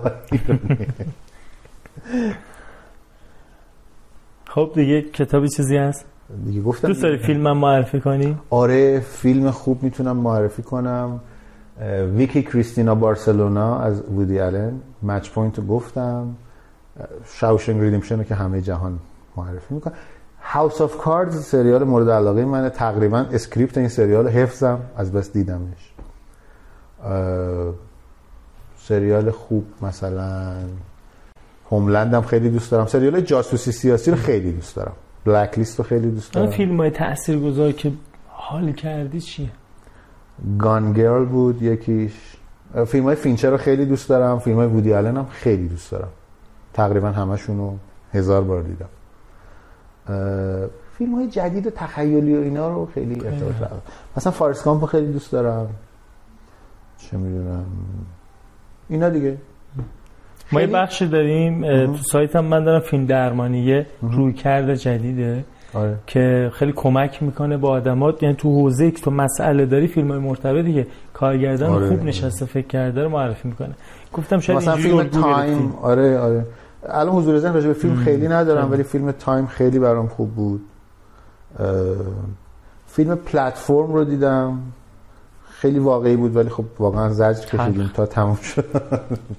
آره. شروع شد خیلی تلخ داشت می‌رفت. آره. من خودم تو interview از آدما می‌پرسم. interview یی که من می‌کنم مثلا شبیه interview نیست. من همیشه اولش میگم فکر کن میزن. با دوست رفتی کافی شاپ. بعد یه چیزایی از آدمه در میارم به خودش میدم که طرف تعجب می‌کنه که تو اینا از کجا پیدا کردی ولی سوالات همین شکلیه که مثلا طرف چه کتاب خونده باشه چه نخونده باشه یه معنی رو به خودش میده دیگه. بعد راجع به کتابه میبرمش تو و حرف می‌زنیم چیزای مختلف. ازش اون رایت کرکتره رو سعی می‌کنم در بیارم. اینکه تو مثلا یه چیزی رو بلدی یا نه خب بهت یاد میدم. اون مهم نیست. شخصیت مهمه. آره مهم اینه که تو اهل طلبگی باشی اهل جستجو باشی. می‌دونی؟ یا مثلا من تو interview بفهمم. چرا دارم اینا رو میگم؟ تو داشتی اشکال نداره آره. خوبه. مثلا من تو interview بفهمم طرف ساز می‌زنه خیلی نظرم مثبت میشه. نه به این دلیل که ساز می‌زنه. به این دلیل که میگم این آدم اهل یه هنری هست. تلاشه. چون ساز زدن کار. سختیه. تو واقعا یه accomplishment یه, دستاوردی داری دیگه. حالا هرچند غیر مرتبط. آفرین. رو به آینده بخوایم نگاه کنیم. تا الان اینا رو گفت. رو به آینده نگاه کنیم پنج سال ده سالی آینده خودتو یا مسیر تو چی می‌بینی؟ کدوم سمت می‌بینی؟ ببین این حرف رو یه اثرگذاری گفتی دنبال اثرگذاری؟ آره، دیگه چیزی این هست. حرفه به نظرم در جهانی که این چنین عدم قطعیت توشه خیلی بوی خوشبینی میده. من یه جای رفته بودم رستوران در اوج تنش های خاورمیانه در دبی. نوشته بود که فکر کنم تو اینستاگرام هم گذاشتم که life is so uncertain eat the dessert first. یعنی زندگی خیلی تکلیفش معلوم نیست. اول می‌خوای دسرتو بخور. یه وقتی در فاصله مین کورس و دسر یه بمبی موشکی چیزی یکی زد یعنی شما در یه جایی از جهان زندگی می‌کنی و در یه وضعیتی از جهان که خیلی عدم قطعیت توش زیاده. ولی پنج سال آینده خودم خیلی دوست دارم که این یکی دو تا استارتاپی که داریم روش کار می‌کنیم به نتیجه رسیده باشه. خیلی دوست دارم که دایره اثرم رو توسعه بدم. و خیلی دوست دارم که بتونم زندگی کنم. به معنای اینکه بتونم کیفیت بیشتری بدم به زندگی. یعنی اینکه همینقدر که تو الان با تعجب از من می‌پرسی که مثلا امیر تقوی مگه شعرم می‌خونه من مثلا میگم که آره من مثلا حتی دوست دارم که مثلا خودم برسم به یه جایی که یه یه, یه, یه, یه, یه صدایی از این سازه در بیارم ساز زندگی که این مطلوب همه باشه. سوالی هست من نپرسیده باشم دوست داری بگی؟ نه واقعا خیلی هم حرف زدیم. من مدت ها بود که گپ نزده بودم اینطوری با یک کسی برای ضبط شدن و پخش شدن. امیدوارم که آدم ها در زندگی هرچه سریعتر خودشون رو بشناسن ماهیت جهان رو بشناسن و بر اساسش بتونن آدم بهتری بشن دوربر خودشون رو بهتر کنن. و این به نظرم تنها رسالتیه که میشه برای آدم در نظر گرفت. آدم برای خودش در نظر بگیره. خودتو بشناس جهان رو بشناس و سعی کن یه ذره بهترش کنی. حالا محمد رضا یه جمله معروفی هم داره میگه که حالا من نقل به مضمون می‌کنم وردینگش یادم نمیاد. میگه که زندگی شاید این هستش که شما روی تخت سنگی هم که وسط یه بیابونیه و یه جایی هست که اصلا فکر می‌کنی کسی دیگه غیر از تو نمی‌بینه با زغال روی اون عکس یه گل رو بکشی. یعنی همین قدم بتونی تو جهان تاثیر بذاری. که روی تخت سنگی وسط بیابون که هیچ هم ممکن از جلوش رد نشه اون تخت سنگ رو تبدیل به یه چیز یه ذره بهتر کنی. من امیدوارم که آدما این رسالت رو برای خودشون در نظر بگیرن. بقیه چیزا دنبال این میاد. عالی. ممنون از شما. مرسی از شما. وقت گذاشتی. خیلی گفتگو خوبی بود. متشکرم. قربان. خب قسمت دوم تموم شد. خیلی ممنونم که وقت ارزشمند خودتون رو خرج کردید و این قسمت از پادکست اکنون رو یا تماشا کردید یا شنیدید. ممنونم از مهدی رضایی اسپانسر خوب این قسمت و همچنین از مهمان برنامه امیر تقوی عزیز که وقت ارزشمند خودشون رو در اختیار من و شما گذاشتن. لطفا از اینستاگرام و یوتیوب پادکست اکنون حمایت کنید. من قبل از اینکه برنامه ضبط بشه میگم که چه کسی قرار است بیاد؟ یکی دو روز زودتر و شما می‌تونید سوالات خودتون رو هم بپرسید. گفتگوهای من تلاش می‌کنم با توجه به نوع نگاه مخاطب پادکست از, بر- از مهمان برنامه پرسیده بشه. نظرات شما بسیار مهمه. امیدوارم که با من در میون بگذارید. لطف می‌کنید. اگر این پادکست رو در شبکه های اجتماعی به دوستان خودتون و عزیزانتون معرفی بکنید به ویژه نسل جدید و جوانی که دنبال تجربه های بزرگان و افرادی هستن که یک مسیری رو قبلا رفتن که بتونن از اینها الگوهایی بگیرن برای زندگی بهتر. متشکرم.